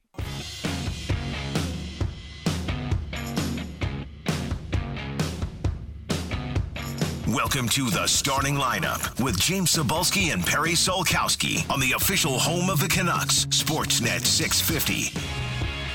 745 here on this Thursday morning. Cybulski, Solkowski, your Canucks commute coming your way at uh, 8 o'clock. Bob Lenarduzzi scheduled to join us here uh, momentarily uh, to reflect on uh, the passing of soccer giant Diego Maradona, who uh, left us way too soon yesterday at the age of 60. Perry, uh, a guy who is in the conversation, uh, being the greatest soccer player who ever lived, uh, a guy who was a total rock star in his prime, winner of the 1986 World Cup, um, and an incredibly flawed human being as well. And and do you do you think like we're so quick to judge people these days in social media. And, and I think it's a different time. Like, hey, look, it's not to say that people don't have, you know, um, personal issues, substance abuse issues nowadays as well. But, you know, at, at that time in the 80s, you, you seem to kind of get a little more of a hall pass for partying a little hot, harder. But do you do you think part of the charm for Maradona was that he was flawed? I think so, um, because nowadays you see the stories because there would be videotape and everything around. With Maradona, for so many, unless you're around him, you just heard the stories, right? You heard the stories, but then all you got to see as the public was when this guy gets on the pitch, and you're going, "You kidding me?" Like, how talented is he? And you know, as we see with a lot of athletes, uh, they're what their performance can erase some other things, but he never hid what it was um, because a lot of people have some flaws. Uh, but here he was, arguably the greatest at all time, but not necessarily when he left the pitch. I think that makes his story that much more intriguing as well. Bob Lenarduzzi joins us here this morning for more on this. Uh, good morning, Bob. Good morning, guys. How are you? Good. Uh, you know, I mean, I think of your career that overlapped with, you know, Pele and, and probably more so in the late stages of, of Pele's career, but Maradona as well. You guys were both in the 86 World Cup. I mean, first things first, who was Diego Maradona to you? Well, he's he's the type of player that that um, I love to watch because you you just didn't know what uh, to expect, and you know that that goal against England after the hand of God goal um, was wasn't a team effort. He picked the ball up inside his own half, and and when uh, you looked at what he had to to get through, it seemed improbable that the outcome would be that he'd score at the end of it all. And and he he went by each of the English players like they were running in sand, and even. Uh, it went by Peter Shilton in the end to have the, the tap in, and and that kind of brilliance I've said this repeatedly over the last uh, day or so, is is something that you can work as hard as you want uh, to try to better your skills. But in his case, and he talks about the divine intervention of the um, of the the goal against England. I believe there was divine intervention when he was born, and and uh, whoever it is that looks over us had said, okay, this guy's going to be a special player, and uh, sure enough, he was. But as you guys just said, he had that whole other side to him. And I don't think he cared about what people thought about the other side of his life because uh, you, he'd be forgiven for what he did on the pitch. Uh, Bob, I mean, you were in that World Cup. He's arguably in his prime, but you're all there. I can imagine in Mexico, be it Canada, France, or someone, you see a team and everyone's, oh my goodness, there they are. These are the best soccer players in the world. amongst the best players in the world, was there almost that fandom or that standoffish and look and go, yeah, we're not anywhere near the group like you guys would have looked at Maradona and, and been amazed to go, that's a level we will never get to? well, it's interesting because the, the what I vividly remember was standing in the tunnel before playing against France, who were one of the favorites at that tournament, and and on our way to the the stadium, there were the Mexican fans were were uh, lining up along the streets uh, to to welcome the bus, and and they were putting up hands like ten and for for France and and zero for for Canada. And so they they obviously felt that there was going to be a thrashing taking place. But we were stood in the tunnel before the game, very narrow tunnel, and uh, Platini's at the at the at the front of the line uh, as the captain. Tigana, Giresse, and all players that I we had watched on wow. on television, and and so I remember looking down that their line and then and then doing a quick look down our line and actually and it, and it's not denigrating. It's just simply fact. You look at who you're going out to play against and uh, you're a little bit in awe but thankfully we we settled down very fairly quickly and and really did make a game of it and to the point where when they got the winner with nine minutes to go um, we were the team that looked more likely to score at that point Bob Lenarduzzi here with us on, on Sportsnet 650. You mentioned that that goal that Maradona scores, the follow up against England, like that is so overshadowed because of the, the, the you know the, the notoriety surrounding the hand of God. But my goodness, Bob, like that's probably got to rank up there as one of the greatest goals on on a stage like that to pull that off. I mean, if you're an English supporter, you're just like, ah, how do you allow that? But the just the brilliance, like how many guys go on a run like these days in a in a pro soccer match? you know, to just pick up speed down the line and dangle around a half dozen individuals and then to finish like that. Like I think that that goal might criminally fly under the radar at times because of the whole hand of God on that night. Well, yeah, it does, and I don't. It doesn't. It doesn't because yeah. It, it again. It, it it's such a it's such a range for that particular player in that uh, you know he's he's got the devil in him, and that was that was evident uh, by the, the goal and and his celebration after the goal. Like he he really uh, did what he needed to do to sell that. Yeah, no, that was a legitimate goal. But when he, the thing about him too is he's got such a low center of gravity. When when he took the ball inside his own half, he was able to um, actually just drop a shoulder, and you guys will know what I'm referring to. And mm-hmm. if you dropped a shoulder, whoever was defending, and likely the, the people in behind the defender, would actually buy the shoulder and go in that direction. I can drop a shoulder, and people will say, "Hey, it is if you got a bad shoulder." Um, but he he uh, when he wrong-footed uh, a defender, he I don't think he was that quick over a long distance, but what he had was just an explosive starting point, and he would just blow by people. And that goal is a great example of it it it literally looks like players uh, cannot keep up with him, and uh, and then again to to actually round the keeper um, for Peter Shilton, who obviously was still pissed about the the the goal five minutes earlier. It had really to just irritate him to no end for them to concede that goal and for him to be actually beaten like he was an outfield player. Bob Lenarduzzi joining us as we discuss Diego Maradona. Bob, I wonder this when you always talk about the greatest, you usually say how they changed the game. But I would surmise that Maradona didn't necessarily change the game. He just played it at a level that no one could play at. Is that fair?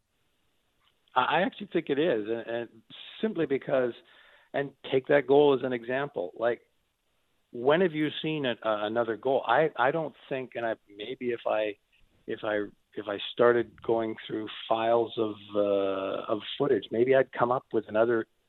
Well, Messi might have one or two close, right? But yeah, Messi, like Messi does, but I don't think I've ever seen him take off from within his own half. So the, I think the length of of the dribble is probably in a in a league of its own. So no, I I don't think because most World Cups are t- when when when things when World Cups come and go, normally that that and and with with the highest level of club soccer, what normally happens at that point is you um, the, the the trend in the world starts to change with the teams that had success, formations played uh, primarily.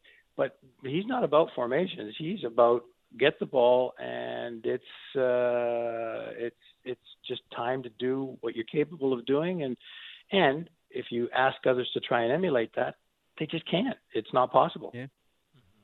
Um, is it is it fair to ask for your Bob Lenarduzzi power rankings, your top three players of all time? Rank them in order, one, two, and three. Okay, so I would say it'll be Maradona and Pele, and I know that they had uh, an ongoing debate, as did uh, Brazilians and Argentinians and anyone else that wanted to weigh in. But uh, I, I'd say I'd say Maradona because of his his his his, uh, his individual brilliance uh, would be number one, Pele number two, and then the third is George Best. Uh, he, there, there's another guy who, much like Maradona, Flawed, yeah. lived the life that uh, that he, he lived off the pitch and and really didn't give a damn about what anybody thought about that, and and it led to uh, an early passing. But boy, oh boy, and I was in England at that time with uh, with Reading. Uh, when he was at Man United, and match of the day would come on, and uh, more often than not, Man United would be highlighted. He he though I think had more of a well-rounded game than what Maradona was. When when you uh, most of the time those guys the, the the the individual players with the brilliance really aren't that keen on defending. But uh, he was, and he put he put a shift in when when his team didn't have the ball. But when he got it, he was capable of, of doing what Maradona uh, did, in that he could actually uh, just go on a dribble and beat uh, countless people along the way and, and score. I remember a goal he scored against Sheffield United where he did something similar to what uh, Maradona did. But those are my three in order. Bobby, thank you for this. Uh, nice to catch up. It's been such a, a strange year, a sp- strange year, especially for what we saw in MLS. And boy, you can only imagine the millions that would be out celebrating the life of, life of Diego Maradona if uh, we were in normal times. Thanks. Stay Absolutely. safe. Thank you, guys. Bye bye then. Thanks, Bob. There he is, Bob Lenarduzzi. Uh, boy, a soccer legend in his own right, uh, and his uh, his top three: George Best at number three, Pele two, Diego Maradona, gone way too soon at the age of 60. Uh, number one on his list. All right, your Canucks commute just around the corner. Iain MacIntyre will drop on by. We'll dive into Adam Gaudette, JT Miller, and much, much more next here on Sportsnet 650. Spicing up your morning drive with the Canuck Commute. Hughes dances around Pastrnak. Got it for Gaudette, who scores?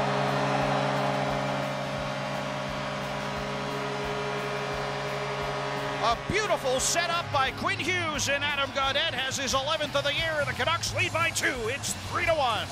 This is the starting lineup with James Cybulski and Perry Solkowski.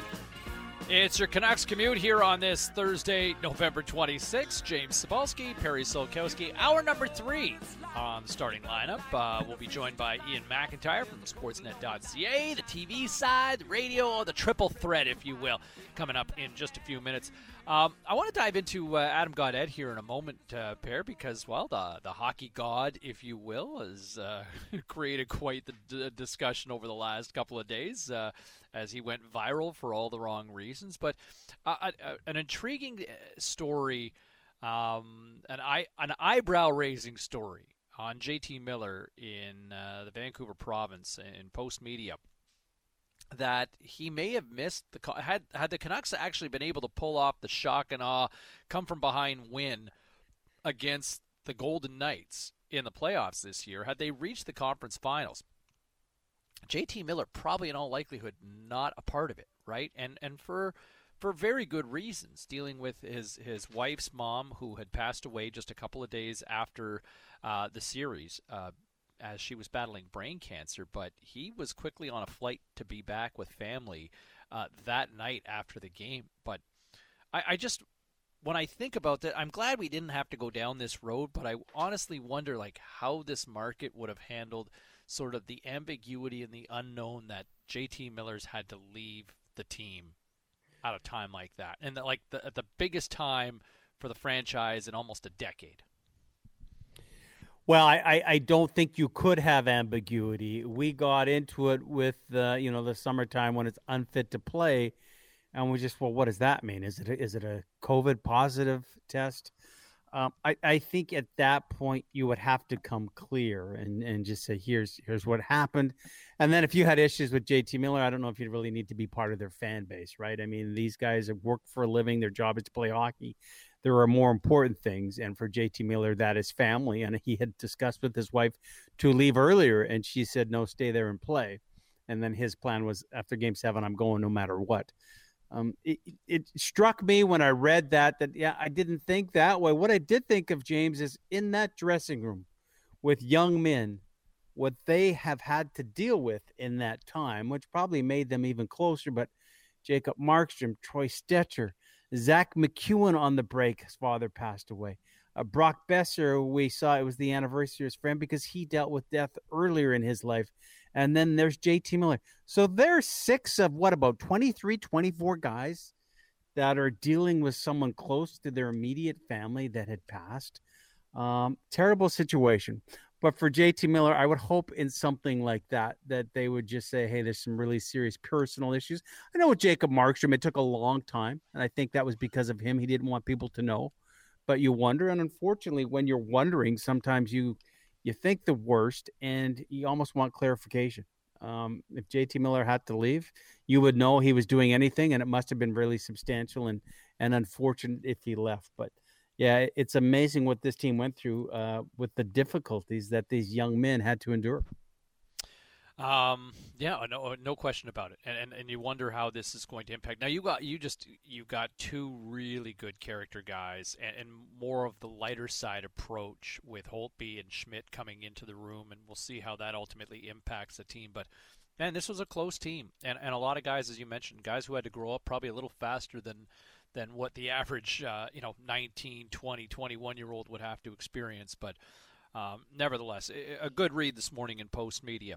Uh, Adam Gaudette, pair. Um, I mean, it's been talked about widely. He has become a viral sensation for uh, casual non hockey fans. They have kind of figured out who Adam Gaudette is now after the roundhouse kick on his wife's head on their wedding day um, between uh, a twerk video and then he follows it up with the kick.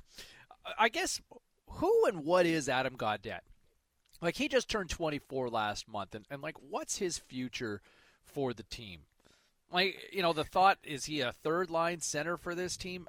A guy who's a what 41 percent on faceoffs probably says no, you know, for that sort of responsibility. But he does contribute offensively. Like he's he's good offensively when you look at the numbers he puts up with very limited ice time.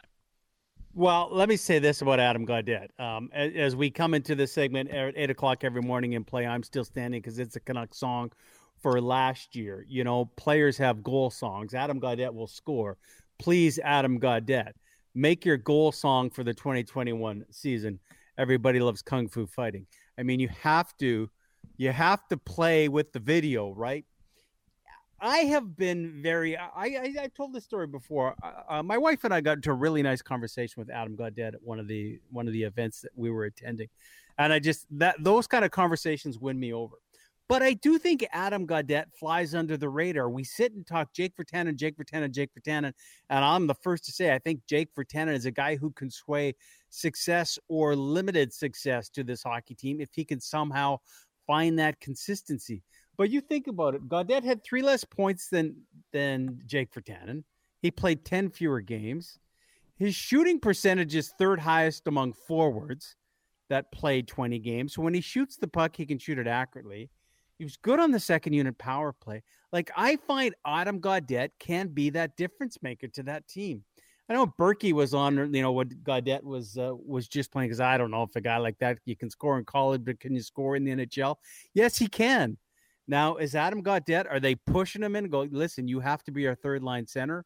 Or do they look at him and go, guess what? You're good enough to be a top six guy, but you got to learn how to play the wing. I think he's willing to do whatever it takes to make this team because I don't think a lot of people expected him to be here last year and he just forced his way. And if he has that attitude again, I think he can be a really big piece to this hockey team and can learn his deficiencies, improve them, and take over that number three center role when Sutter moves next year. I, I don't see him in the uh, in the center spot. I, I think this is a critical year for him, but I think Adam Gaudette's success is probably going to come on the wing. When you look at the trust and the expectations for what Travis Green wants from his players, I just don't think you can be a 41% guy in the dots. You know, you've got to be better than 40% in your faceoffs.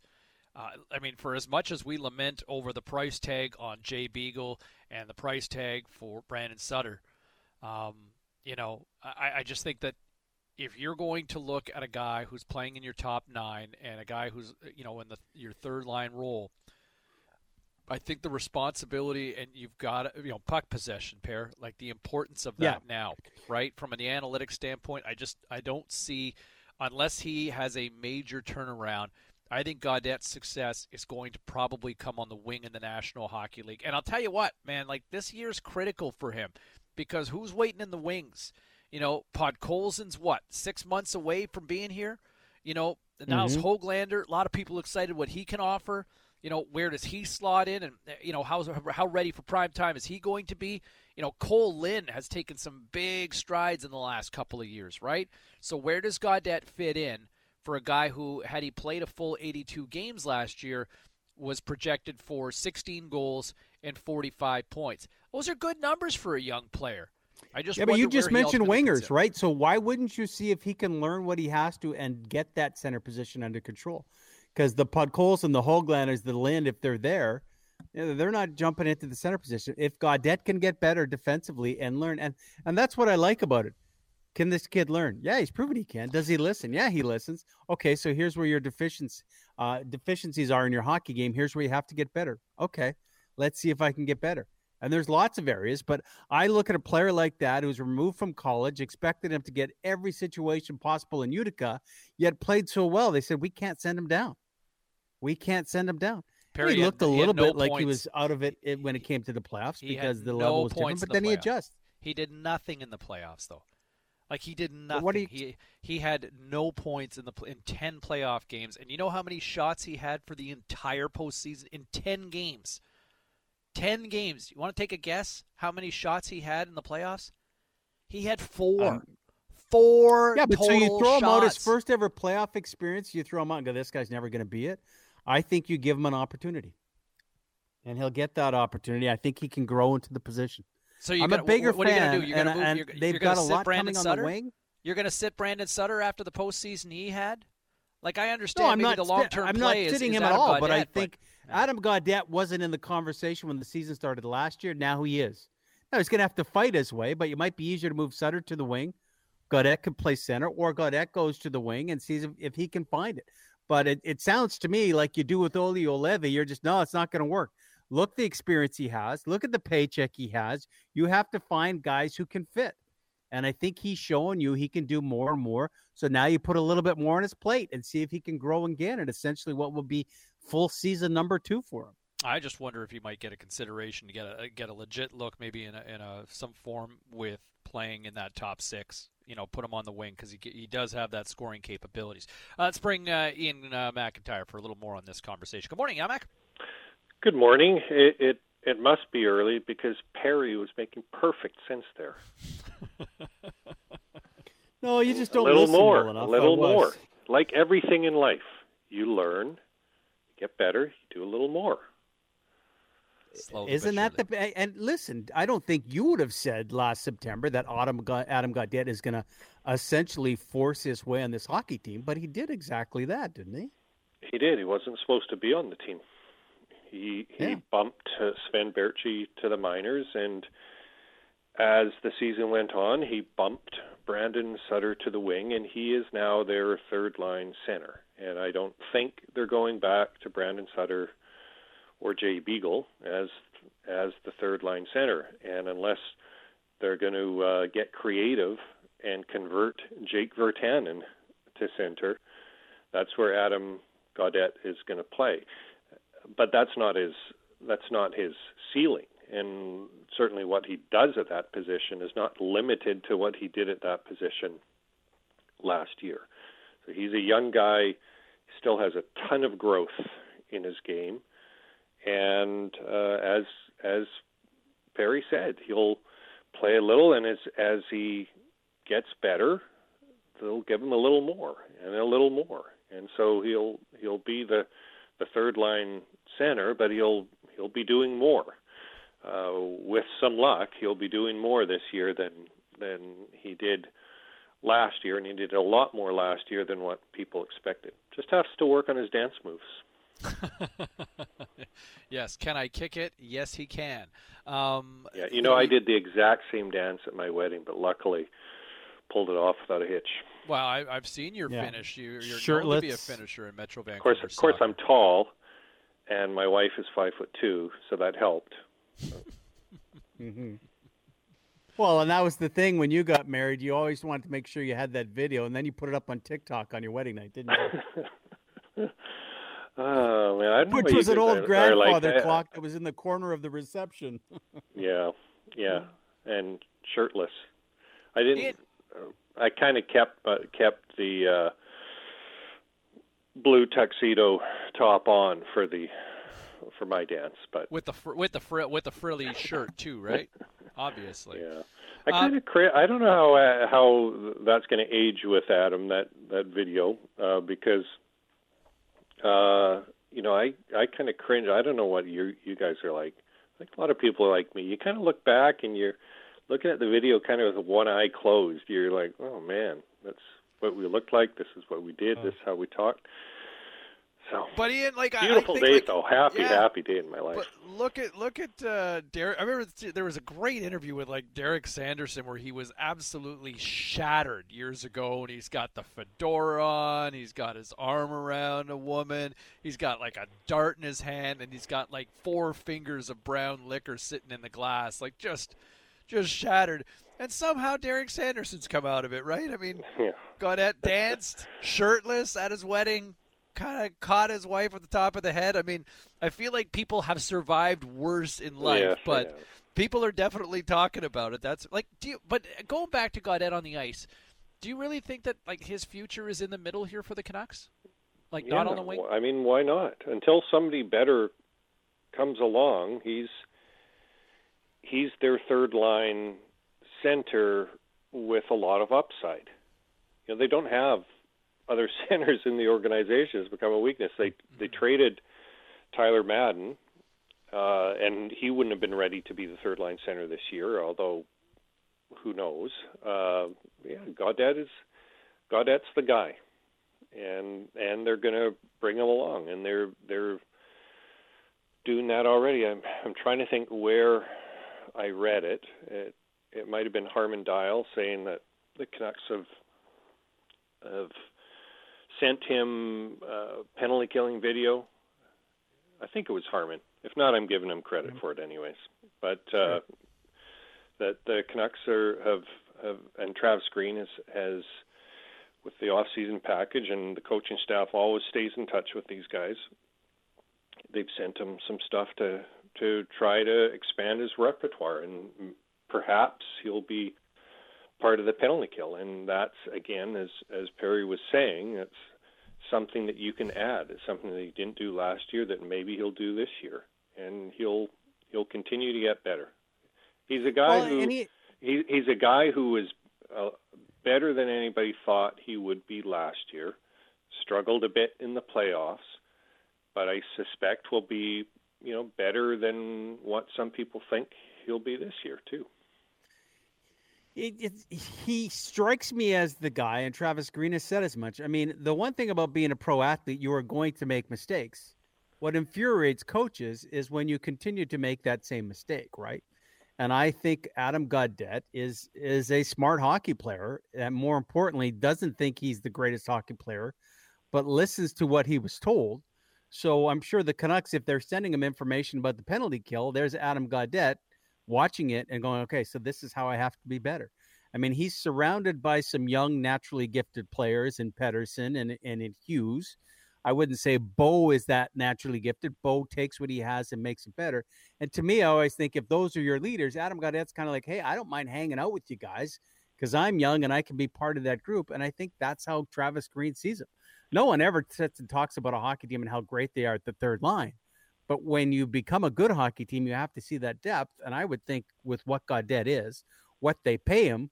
They just go, this might be the perfect project that this guy's only going to get better and could be here long term.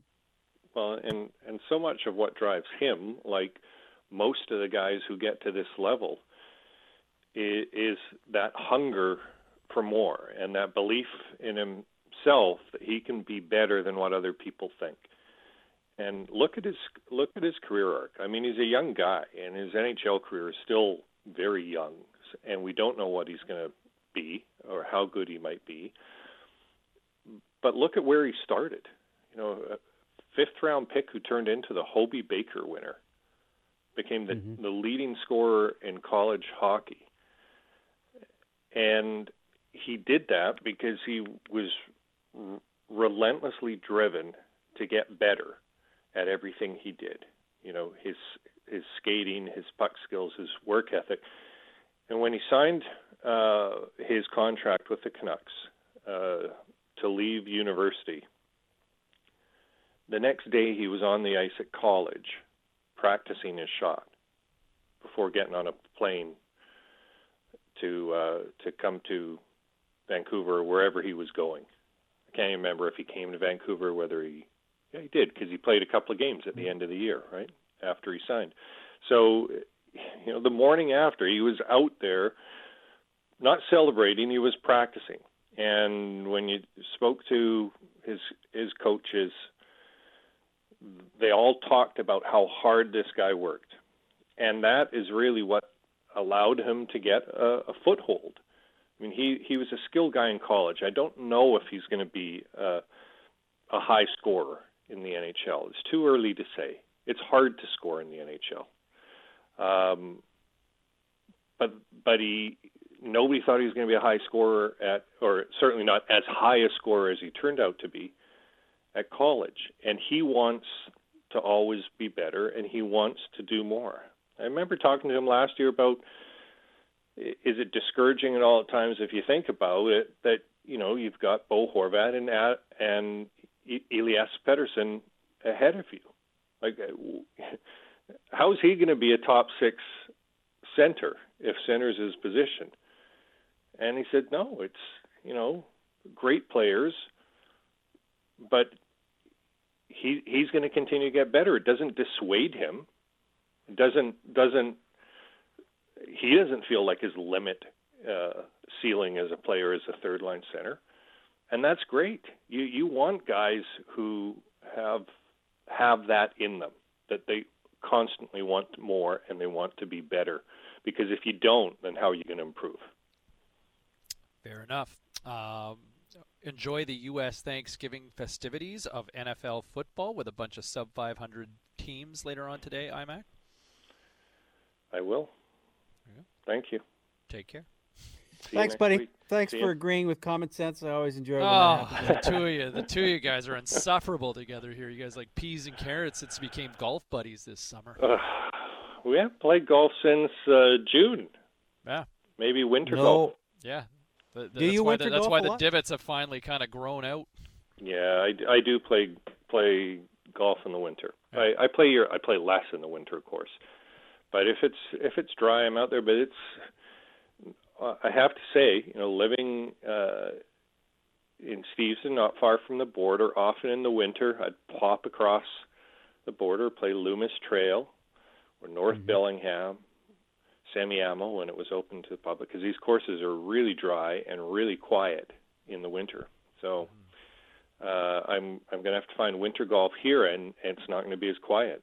People yeah, are. I don't know uh, if I'd consider people, Steve, the, people yeah. are playing golf this winter, no matter what. Yeah, I'll yeah. I don't that. know if I would consider uh, Steveston when you have to get past the traffic at Ironwood, uh, close to the border.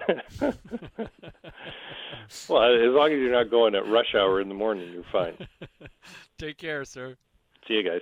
All right, there he is, Iain MacIntyre. Yeah, I, man, I, that's a good point. Like, how many people you know, would normally and like the prices are really good just south of the border too, right? And you get around Blaine and Bellingham with some of those golf courses that are there. You can go and and play. Even point the course at Point Roberts, nice course to play. And how many people are kind of stuck with it? But man, like every day I drive by the Beach Grove golf course here in town, and you know, Tsawwassen Springs. The people are out there religiously this fall. Doesn't matter the it weather, man. People are out there. Uh, in in most uh, club pros or managers that I talked to this year when I went out and played, everyone had incredible years simply because people needed something to do. Social distancing you could get done. You're outside getting fresh air. So I'm not surprised when Ian says, yeah, it's still tough to find places to golf. Yeah. I have never embraced winter golf. I may though a little bit in a in a few weeks. I had an opportunity to play the other day. I can't obviously because of post operation surgery, but maybe in a few or four weeks, I will go. Okay, let's uh, let's see if I can work on my golf game for the winter time. And see if we can get better. Look at People this. saying you the progress, man. The progress of 2020. You are uh, you're toughening up. Yeah, well, no, I'm always tough. Anybody who's plugged in a car for a living in the wintertime, you're tough, right? That's a badge of Canadiana that a lot of West Coast people don't have. You got, are you a true Canadian? No, not if you lived on the West Coast. You have to plug in a car and realize, Oh okay, it sucks in a lot of the other parts of this country. Now, all- if you're smart, you leave it because it sucks. And we're but I all still direct think it's a badge of honor. influencers of climate change, leaving our cars running to warm up for 45 minutes in the driveway back in the day. Oh, God. That's that's the worst. right? oh, the greatest thing ever, and it was a sign of wealth because oh I was probably making thirty-five thousand dollars a year. is we had the automatic car starter, Oh, yeah. so you didn't have to walk outside to start that car and let it warm up for fifteen minutes. You just went to the big bay window and clicked it, and then it would start. You go, "That's awesome! It's going to be warm when I get in there." Oh, Western Canada, Eastern Canada, I love you. 26 minutes after 8 o'clock here on this Thursday morning. Still to come, Brian Burke joined us bright and early this morning. He weighed in on the NHL's return to play plan, the disconnect between the players and the league, and he also goes down memory lane and shares some wonderful stories about the mighty Quinn as we lost him earlier uh, six years ago this week. That's all still ahead right here on your home of the Canucks, Sportsnet 650.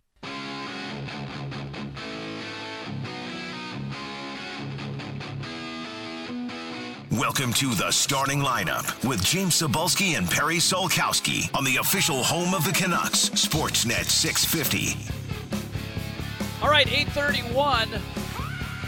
Cybulski, Solkowski. Back, uh, we're on the what are the the back nine, or is this the back three of the show here this morning, Pair? Uh, with about Yeah, no, I don't think we're back nine. We've uh, we're turning the cor- we're we're at we're at the 16th at Augusta. Got a par three and a little par four, a couple of par fours in front of us, but we know where we stand in the leaderboard. Which, you know, to Chris Wall's point, and you've covered a lot of World Juniors there. So how do you make your cuts now? You you can't get on the ice till December 6th. Well, in fairness, like I, I I covered six World Juniors, and it was typically I would head to Calgary uh, around December sixth to eighth, in and around there, and they would have, you know, it was about a four day camp with, Mhm. and, and then make their cuts after you know a couple of scrimmages, and and that was that. So. You know, to be honest, this is all kind of house money with what they've done here for pretty much the last couple of weeks you know, to True, get everybody in yeah. here and, and to get them to work. So I, I think like in a lot of ways it might just fall in line more with what we've seen in years past. The difference is, is so many of these guys haven't played a game of any sort since the winter. So I, you know, Team Canada might be like, you know, you look at the advantage that some of these teams in Europe have had. Perry, like this might be some ugly hockey from Team Canada. Like I, I think like there's a recipe for a big disappointment for Canada at the World Juniors this year based on the lack of activity for a lot of these kids. Yeah, where some in Europe have been playing. Uh, yeah, yeah. It, listen, it, it's going to be as with anything in sports right now. It will be a strange tournament, but for all these kids trying to get as much action as they can, and now the entire team having to shut down for essentially two weeks, uh, difficult for everybody. Hey, we talked about Michael Dyck, his his chance to get involved with the you know the national team and the junior coaching. Well, tough to coach when you can't be on the ice and and really can't be around to to put this team together. Hey, it could be in a month's time we look and go, you know what, we got so tight in that situation because we couldn't do anything. These guys became uh, uh, the tightest hockey team I've ever seen as far as getting to know each other. So uh, there'll be that flip side if we want to look at the glass half full. But tough situation. This whole tournament is going to be watched with interest to see if they can actually get it going. Brian Burke joined us earlier this morning here on Sportsnet 650 on the starting lineup um, to discuss, you know, the, the NHL's return to play plan, the disconnect right now between the players and the owners.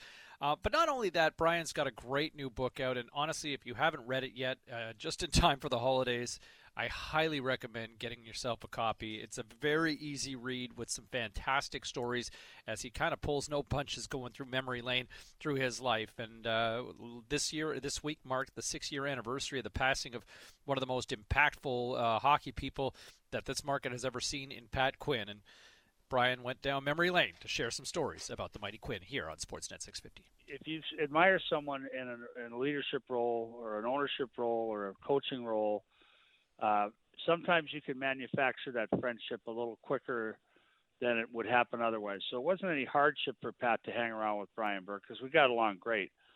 But he's coaching the Flyers. I'm coming to Philly. I got to make him make time. I got to initiate and say, Pat, I'm going to be in Philly. Let's go to visit my roommate Tommy Gorence. Can we go? I know you're practicing at 11 o'clock on Tuesday. Can we go for lunch after? Now you got it in the calendar. So I'm the one initiating. I'm the one manufacturing the friendship. And again, if someone hates your guts, they're going to say, "No, we're not going for lunch." So you can't Mm-hmm. just do this. It's got you got to have some contact to start with, some some relationship. But I worked very hard to manufacture that relationship, and obviously it paid off. And I think obviously paid off for me when Pat bringing me to Vancouver, and I think it paid off for Pat. I think Pat was really happy with the work I did for him for five years. You, um, but man, like tough love, right? Like you talk about disciplining, uh, you know, handing a suspension down to Gino Odjick, and he's basically telling you you don't have enough experience in the game of hockey. I mean that that's got to be a hard conversation to hear from a guy who's your mentor in a lot of ways. Well, he hung up on me, so it was a short conversation. um, or I hung up on him. I can't remember which. But anyway, um, with Pat was the thing about Pat. If, if there's one word, if you talk to any player, so if you call Jeff Courtnall, pick any player, and say, "Tell me one word that would describe Pat Quinn," everyone would say fair. Pat was big on fairness. You have to be fair to people. And he said, I have no obligation to make you rich, he would say to me, but I do have an obligation to treat you fairly. And he was fair with all the employees, with all the players. And it became a, a, a term that I place great value on, which is fairness. And so, but yeah, when, when Pat didn't think he got the job, my first road trip with him, we were going east for, I, I think Richie Sutter might have, we had some issue with Richie Sutter. We had to go to Toronto. And I, and my ex-wife had bought me these nice wide wale corduroys. Now I'm really showing my age. Remember those nice wide wale corduroys, you mm-hmm. guys? These are really Very out of expensive pair. pa- really expensive pants, really nice, 30 years ago.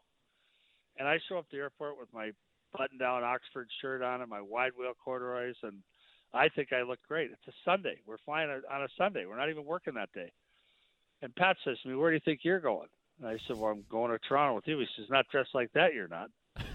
And I'm like, Pat, we're not working today. I'm not wrecking a suit sitting on a plane for four and a half hours. He goes, Yeah, you are from now on. He said, You can get away with this this time, but now you wear after this you wear a suit whenever you travel.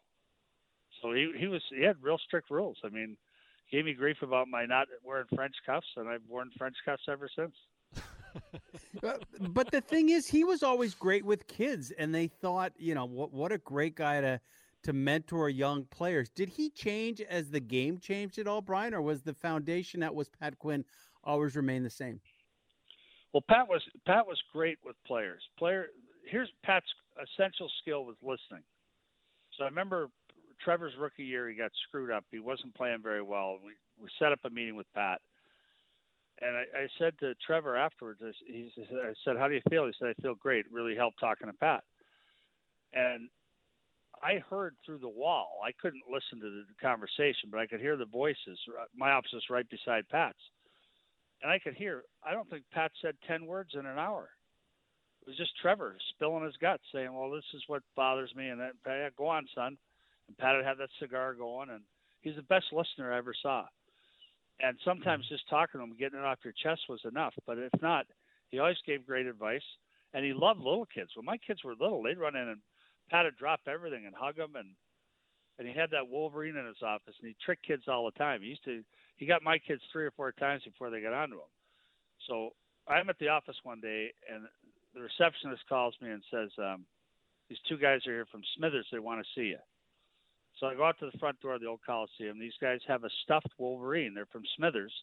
They said it's a three-year-old female that we trapped, and they stuffed it. It's on its hind legs, looks ferocious. We want to want you to buy it, and we want you to let us go to the game tonight. So I'm like, how much? I think they wanted four grand for it, and I said I'll give you twenty five hundred and two tickets. So they bought the Wolverine, and Pat had it till the day he died. I'm sure Sanders still has it. But kids would come into the office, and Pat would say, "Don't worry, it's dead. You can t- touch its teeth. It's got sharp teeth." And then the minute you put your finger on the tooth, Pat would go, "Ah!" kids would jump out of their skins. And I think they got, I think Pat Quinn got my son Patrick on that three or four times before Patrick wised up. But he loved little kids. Wasn't it amazing how a guy could be revered in so many markets and then in Boston kind of known as the guy who almost killed Bobby Orr?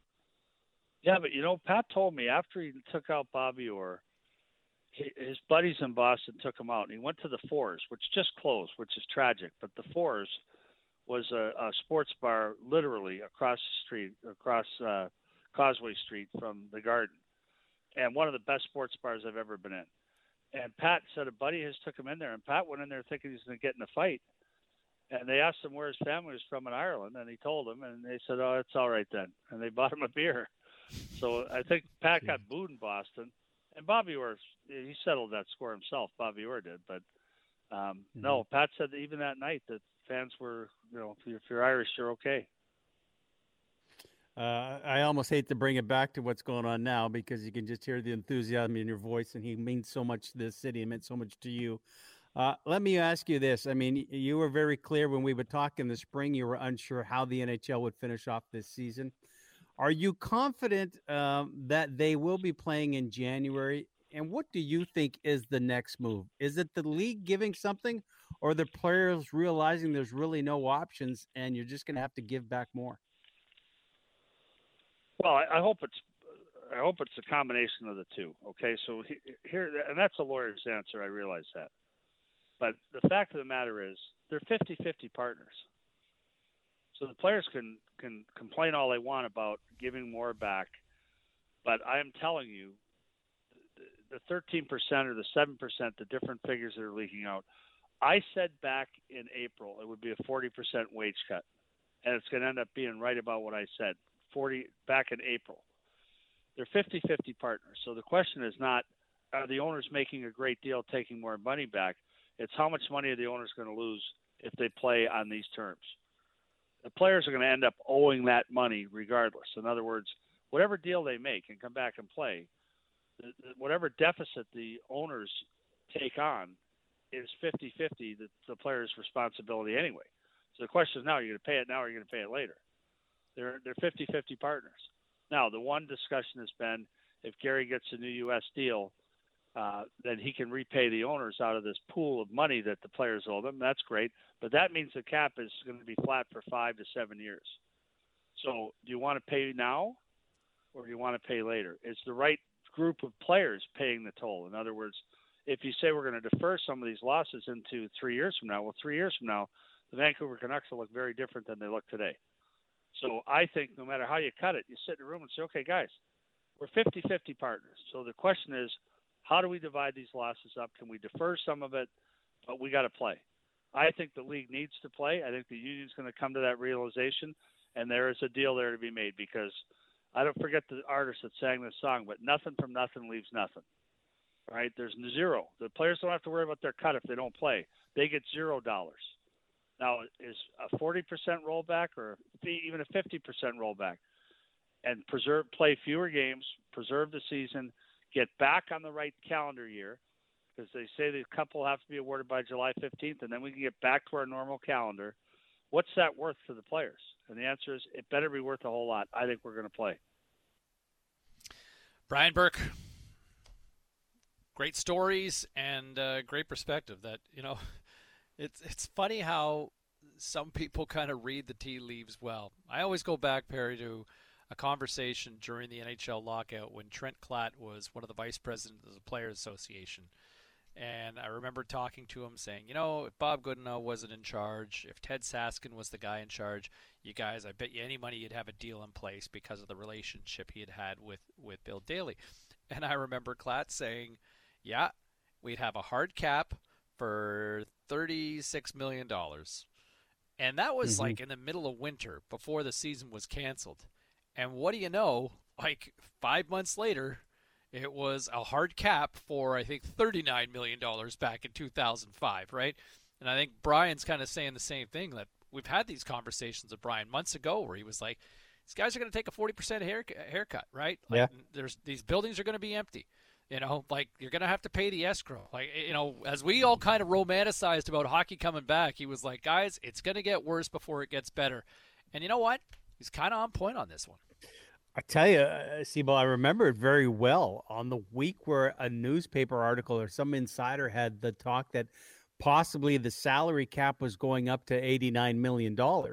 And we did a full show going, boy, it goes up to 89. They're going to be able to afford Markstrom. They're going to be able to get some guys. This really gives them breathing room. And it was probably that day or the next, Burkie comes on for his regular Thursday morning hit. And we go, hey, how much easier is that going to be? He goes, I would just hold it here with this. You you hear of this virus going on. I mean, I, I would just calm everything down. Who knows if we're playing hockey before we can get to the end of the year? And it was the first time someone actually had said that it was jarring. So Burkie does come up with it. You know, here's the thing in that conversation we had at seven o'clock. Like he talks like it's matter of factly when the when the office door is opening the Pacific Coliseum and there's some guys with a stuffed Wolverine. Like, is that an everyday occurrence? And then Burkie's right there giving him twenty five hundred. Like, was there a conversation before that, or did guys just show up and go, "Hey, you got any interest in a stuffed Wolverine?" And Burke goes, Yeah, I've been thinking about that for years. That's awesome. Like it was just kind of ruled right along, like that's a common occurrence. Where were you all my life? I had needed a Yeah. stuffed Wolverine. I've been looking everywhere for a stuffed Wolverine. so good.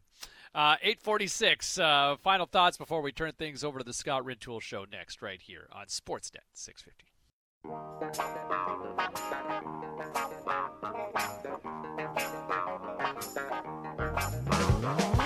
This is the starting lineup with James Cybulski and Perry Solkowski on Sportsnet 650. Nine minutes to nine o'clock. The Scott Rintoul Show ready to take on over coming up at the top of the clock. Sabalski, Solkowski uh, ready to go out of here. Watch some football today, my friend. Uh, first game starting off in about uh, just under 40 minutes from now. I had a good chuckle. Uh, our producer, Mike English, uh, was letting it be known the last time that uh, Houston was in Detroit to play Thanksgiving football would have been when Warren Moon was a Houston Oiler. And Mike was actually there because the Grey Cup was going on, I think, in Toronto Hamilton. So Mike was always smart, right? Going, well, let's make maximize our money. Let's go down Thursday. We'll cover the NFL game. I believe Mike said he actually watched it. OJ was on the sidelines. Um, I was texting who his cameraman was, and Mike, who has a history of maybe losing stuff, I said, Hey, English just mentioned last time Houston was there, you're on the sideline. He goes, I remember it well. He goes, That was the Grey Cup where we had no heat in our hotel, and English couldn't find his keys. We spent three hours looking for it, only to realize they were in his winter coat. I just said, Some things never change, hey? Oh my gosh. What's old is new again after all these oh, years. Oh, Mikey, we love you. Uh, we're back at it tomorrow on Friday. Uh, we're going to steal an idea. Yeah, because that's what we do in radio sometimes. A little thievery from time to time. But the boys on the program earlier this week had their uh, Canucks all time draft. Uh, Bick, Sat, Walks. They had their draft. They basically went around and picked their roster of, you know, three forwards, two defensemen, and a goaltender. We're going to do that tomorrow at 8 on your Canucks commute. And we're bringing in some big guns to make some selections as well. A couple of former Canucks and now analysts, guys who've been around the team for a long time. Corey Hirsch, John Garrett will join us at 8 o'clock to do just that tomorrow. So looking forward to that. That should be some fun, pair. Okay, I uh, listen. Does that mean I've got to take Garrett for my all-time goal, and you got to take Hershey? Well, where would where would Cheech rank in terms of your all-time goalies? No, they can take themselves. It'd be nice if they did, right? I would. Why not play that?